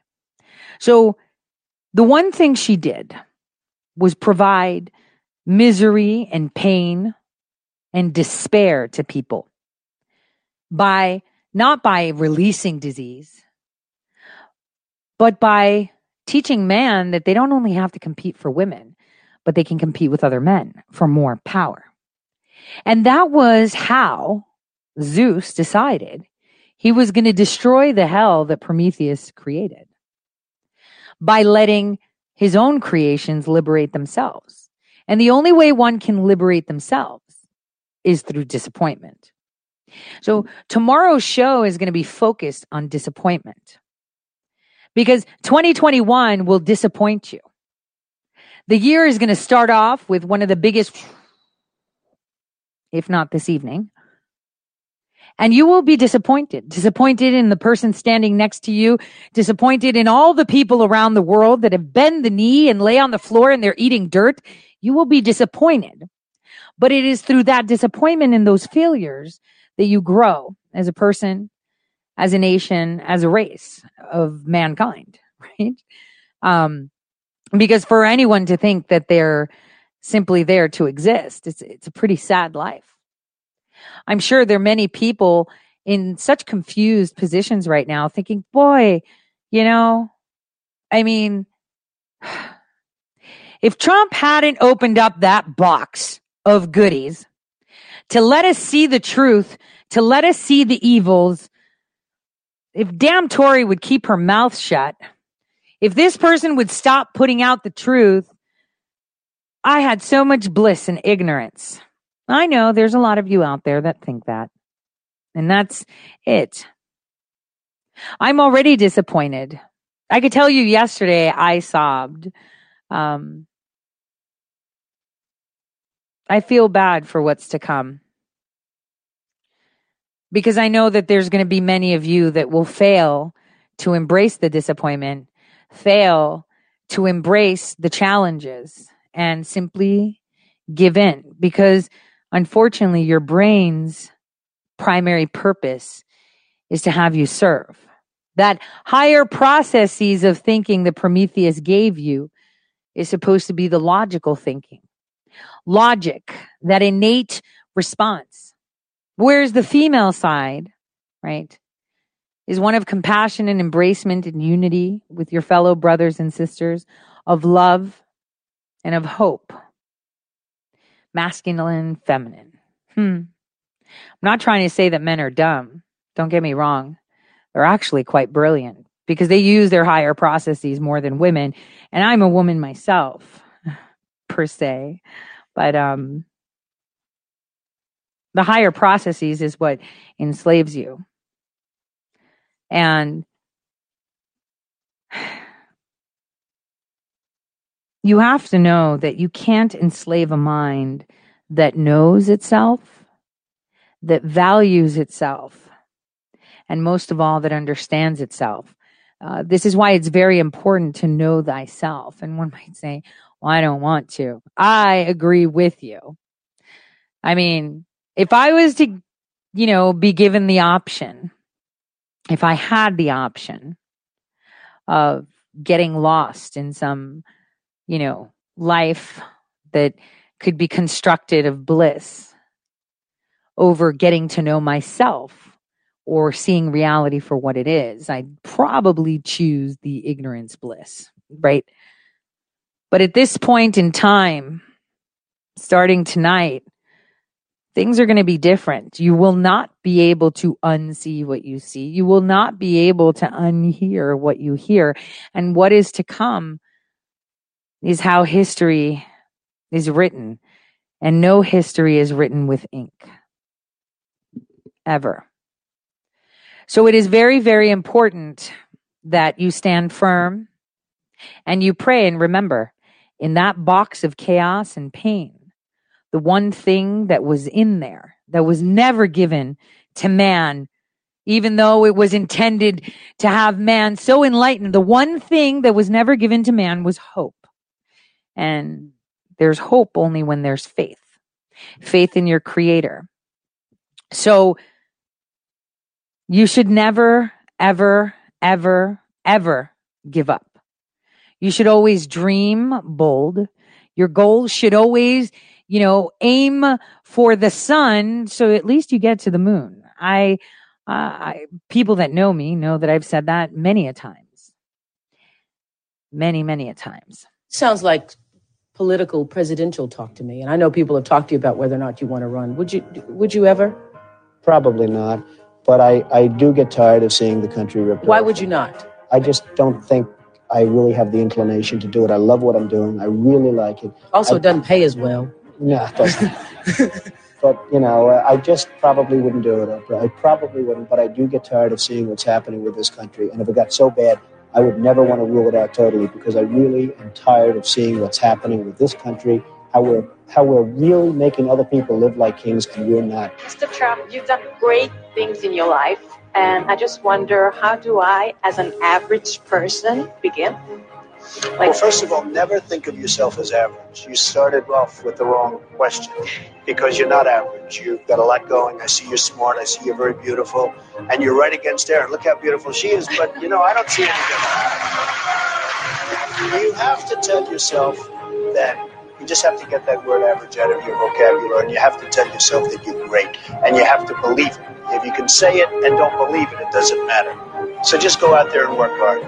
You've said, though, that if you did run for president, you believe you'd win. Well, I don't know. I think I'd win. I tell you what, I wouldn't go in to lose. I've never gone into losing in my life. And, and if I did decide to do it, I think I'd be inclined. I, w- I would say that I would have a hell of a chance of winning because I think people. I don't know how your audience feels, but I think people are tired of seeing the United States ripped off. I can't promise you everything, but I can tell you one thing: this country would make one hell of a lot of money from those people that for 25 years have taken advantage. It wouldn't be the way it's been. Believe me. Thanks to you. We'll have a President of the United States who will make appointments to the highest court in the land that will uphold the sanctity of life, our Second Amendment, and all the God given liberties enshrined in the Constitution of the United States. Thanks to you. With your votes, the great citizens of this country declare to the world that from now on, it's going to be America first. America first. The script is not yet written. We do not know what the page will read tomorrow.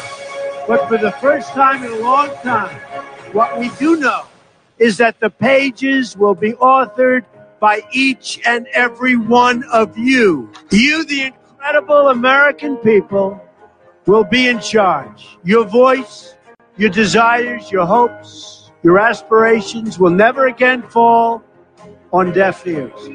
The forgotten men and women, by the way, they're not so forgotten anymore, are they? There is nothing we cannot do. No task is too great, no dream too large, no goal beyond our reach. My message tonight is for all Americans, from all parties, all beliefs, all races, all walks of life. Whether you are African American, Hispanic American, Asian American, we are all Americans, and we are all united by one shared destiny. So I'm asking everyone to join this incredible movement. I'm asking you to dream big again, dream big and bold and daring. For your families, for yourself, for your country. Big and bold and daring. I'm asking you to believe in yourself, and I'm asking you to believe once again in America. Your voice, your hopes, and your dreams will define our American destiny. And your courage and goodness and love will forever guide us along the way. Together, we will make America strong again. We will make America wealthy again. We will make America proud again. We will make America safe again. And yes, together, we will make America great again. Thank you. God bless you. And God bless America. Donald Trump, do solemnly swear that I will faithfully execute the office of President of the United States and will, to the best of my ability, preserve, protect, and defend the Constitution of the United States. So help me God. So don't mistake disappointment for defeat. This is where heroes rise, and each one of you are that. You have taken control of your nation. And as they've been telling you that you are the underdog, it is them that is the underdog. This year of 2021 will be the year of disappointment, not because you will fail, but because you will prevail. And I want you to see disappointment, stare it in the face, and understand that disappointment is what brings change and what allows you to take the reins of your life, your nation's life, your community's life into your own hands. This is where they know that nothing can stop what's coming. Because for the past five years, the American people have been undergoing an awakening to understand and embrace their failures. You have failed to take control of your nation. You have failed to hold those accountable for the actions that they have done against you. You have failed to do many things. And now is where you're like, disappointment? That's what's up. I eat that shit for lunch. That's what's happening. And as you can see, so many few voices are being, you know, heard breaking through that fabric that the mainstream media, the global mainstream media, it's not just ours. It is global. Remember, they get over 700 billions of our dollars while we get 150 billion. This is it. You've been preparing. This has been your jujitsu classes, your, you know, gun classes, your strategy classes, your war game classes. At the end of the day, it's not learning how to hold the gun, how to squeeze the trigger or load the bullets. It's to understand what that bullet does, to understand how it works. Each and every one of you are a bullet against evil. And this is it. He's been telling you that, that it's you that are taking back your country. And it begins today. And again, disappointment. You got to embrace it. You got to be disappointed in yourself for digging your head in the sand. You have to be disappointed in yourself for believing that something that can be destroyed with 10 birds, a wing of a Boeing jet, a 747 will break in the middle of flight with a flock of birds, but you sat there and you let it cut like butter. People dove off floors and died. Things were destroyed and you bend the knee. You forfeited your rights. Admit it to yourself. Be disappointed in yourself, and that's fine because it's through disappointment that you realize what happened, how it happened, and why it happened. And that was because you weren't paying attention. And, you know, there's a lot of things that people don't want to talk about. There's a lot of things the Senate and Congress know that they can't tell you. The president, he can't tell you because we can't tell you. You have to see it yourself. And slowly but surely, a lot of it is trickling out. And the world is becoming bigger than you thought. The war is larger than you believed. And you're understanding that the war has been won. What you are seeing is battles, death rattles. I mean, Prometheus gave fire, right? But he didn't give the people hope to discern. So think of a human right? Empowered with all those things that Prometheus gave them that would embrace everything that came out of the box that Pandora let open. If you embrace all the evil and say it exists and you acknowledge it, if you embrace all the failures, all the famine, all the disease that is inflicted by yourself, there is no excuse that we are giving 700 billion dollars to other nations and we've got people starving. There is no excuse that we throw away tons of food a day and there are people starving. There is no excuse. We're giving millions of dollars to Pakistan for gender studies when there's people that don't have water. When there's people right now in the salt islands of Korea as slaves. Not North Korea. This is South Korea. Slaves that are living in houses in Haiti. slaves. And then yet all of us are going to say, oh, that it's their fault. It's their fault. It is our fault. It is your fault. And it's work. Think about it. Look how lazy we've become. Back in the days when you'd wake up in the morning, you'd have to go hunting. You'd have to go to the berry bushes and collect your food, and you might get eaten by a lion while you're doing it. You actually work to survive. None of us work anymore. We serve. None of us work. And the only way you redeem yourself, right? For all the failures, every single day, you as a person is a failure. Think about how lazy we are. Oh, no, no, it's just convenient. We have technology now. okay. I could tell you there's been days where I've done 500 steps. How many of you can admit to that? Lots of you. We used to have to work. We took pride in our work, not just handiwork with our hands, but communication and socialization. Uh, pride in our community. Like when your neighbor would plant a tree, you would run out and say, Oh my gosh, that's such a cool tree. Or your neighbor, you know, mile down was like, yo, I got apples. And everyone would gather and everybody would get apples and they'd all make shit together. It was different. People would go out in groups and said, yo, we got to go get dinner for everybody in the, in our community. Let's go hunting. And it's like, yep, that's what's up. Now we go to the supermarket and we don't even know what we're eating. now we have impossible meat. Disappointment is such an amazing thing to endure. When you're disappointed, it means you acknowledge that something failed. Don't ever take that. Never ever let anyone give you the spell of a word and tell you what it's supposed to mean. Remember definitions. You're disappointed. You should be. And what should that do? That's acknowledging the problem that we have. So on December, well, let's just leave that. January 6, 2021.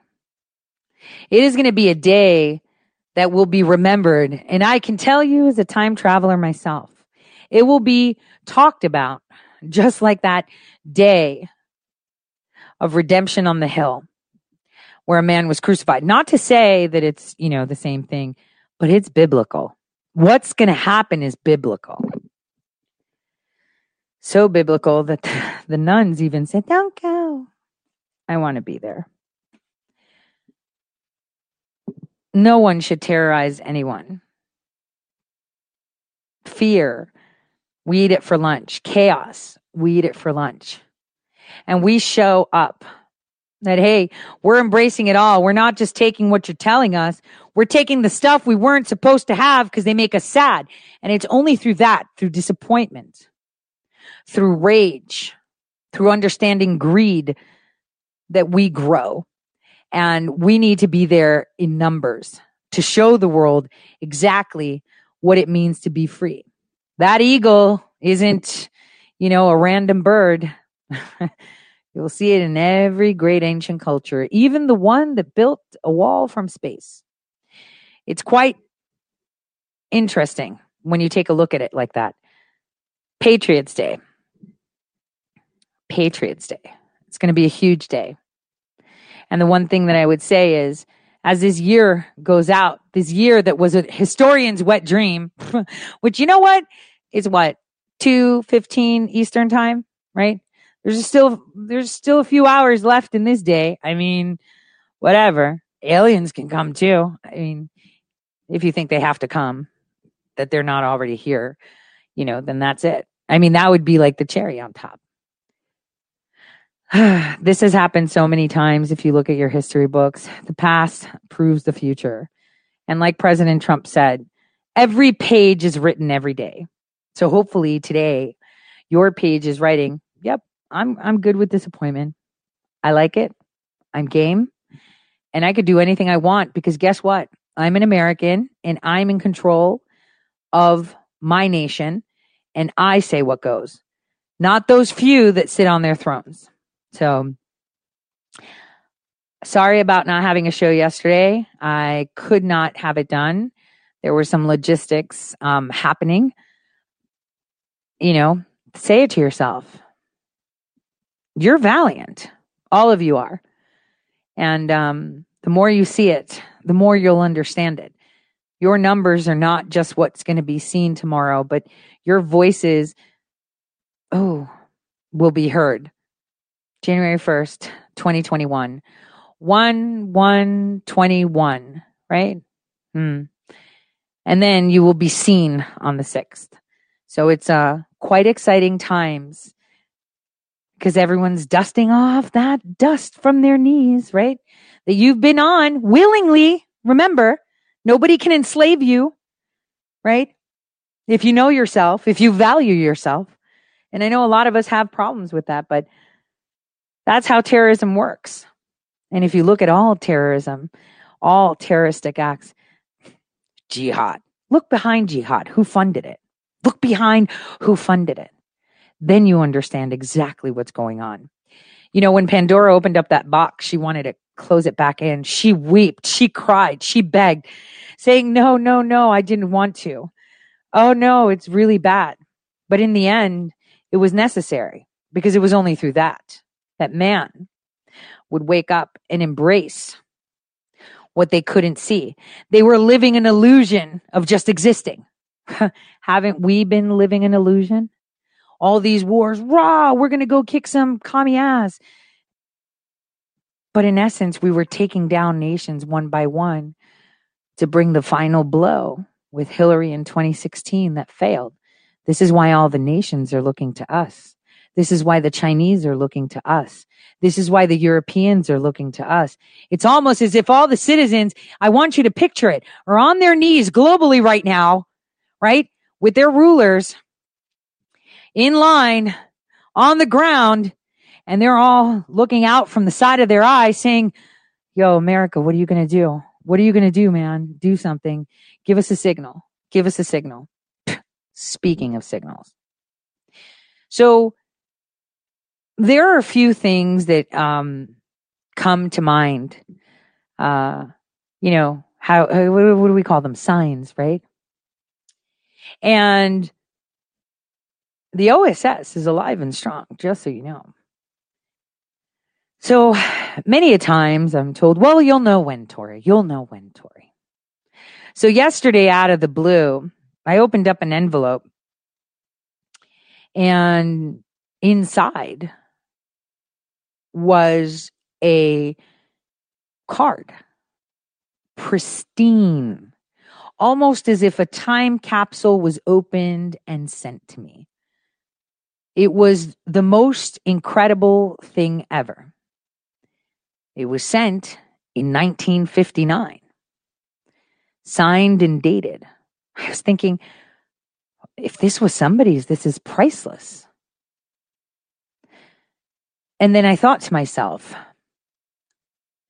why would I get something so incredible today out of all days when the question that I asked was like, damn, how does this go? Now, in 1959, then Senator John Kennedy had said that disappointment is what fueled him.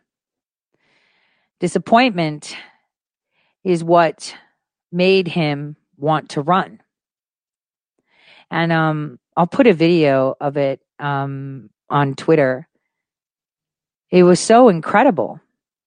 I mean, I have a piece of history that is so pristine you won't even, like, you would think it was done yesterday. It was so incredible because the thought that I had in my mind yesterday was disappointment. And that's probably not only because of the state of our union, the state of the world uh, as a whole, but even in my own personal sphere. I had a lot of disappointment, disappointed in the system, disappointed in people. You know, uh, I saw many of you looked up Danny Fuller, right? He was my witness. That boy had a horrific life. And, you know, no one talks about him. I mean, the FBI investigation is still open. But that boy was executed point blank to the base of the head. Made it clear. I've said it. Nobody wants to touch it. Why doesn't anybody want to touch that? It's incredible. Disappointed. Disappointed in the people. Disappointed in the system disappointed in the people that I've been fighting for that don't even know I was fighting for them. So it's not their fault. But even if they did, it's like feeding a homeless person and saying, look, I just fed him. It's, it's, it's low. It's, it's, you shouldn't be doing things like that. But disappointment was my, my view yesterday. I was so overwhelmed with disappointment. And then when I got this card from Senator John F. Kennedy, uh, that was so pristine, I remembered how he talked about his ambition being driven by disappointment. And it was so incredible that it came at that time. So, um, right after, um, I, uh, let you guys go, I'll, um, videotape, uh, the, um, the actual card itself so you can see just how incredible and immaculate it is. I mean, it's priceless. I, I'm personally going to go out and get a, a frame today uh, to place it in. I mean, I can't wait to to show it to you guys. It's it's you know the ink fountain pen ink used. It is just mesmerizing, and it was at the right time because many, many, many, many of us um, believe that um, life is full of lies, which it is, but we should embrace them. Full of disappointment, we should embrace it because it's through there that you get that sign. So hopefully, you guys can take a look at uh, a little bit of um, history and myths and fables and what's really going on in society to understand in what direction we're going. Faith is key, and without, you know, faith, there is no hope. They go hand in hand. So we all know people are strange. So I'm going to leave you with that. People are strange. People are strange when you're a stranger, faces look ugly. When you're alone, women seem wicked. When you're unwanted, streets are uneven. When you're torn, when you're straight, faces come out of the rain. When you're straight, no one remembers your name.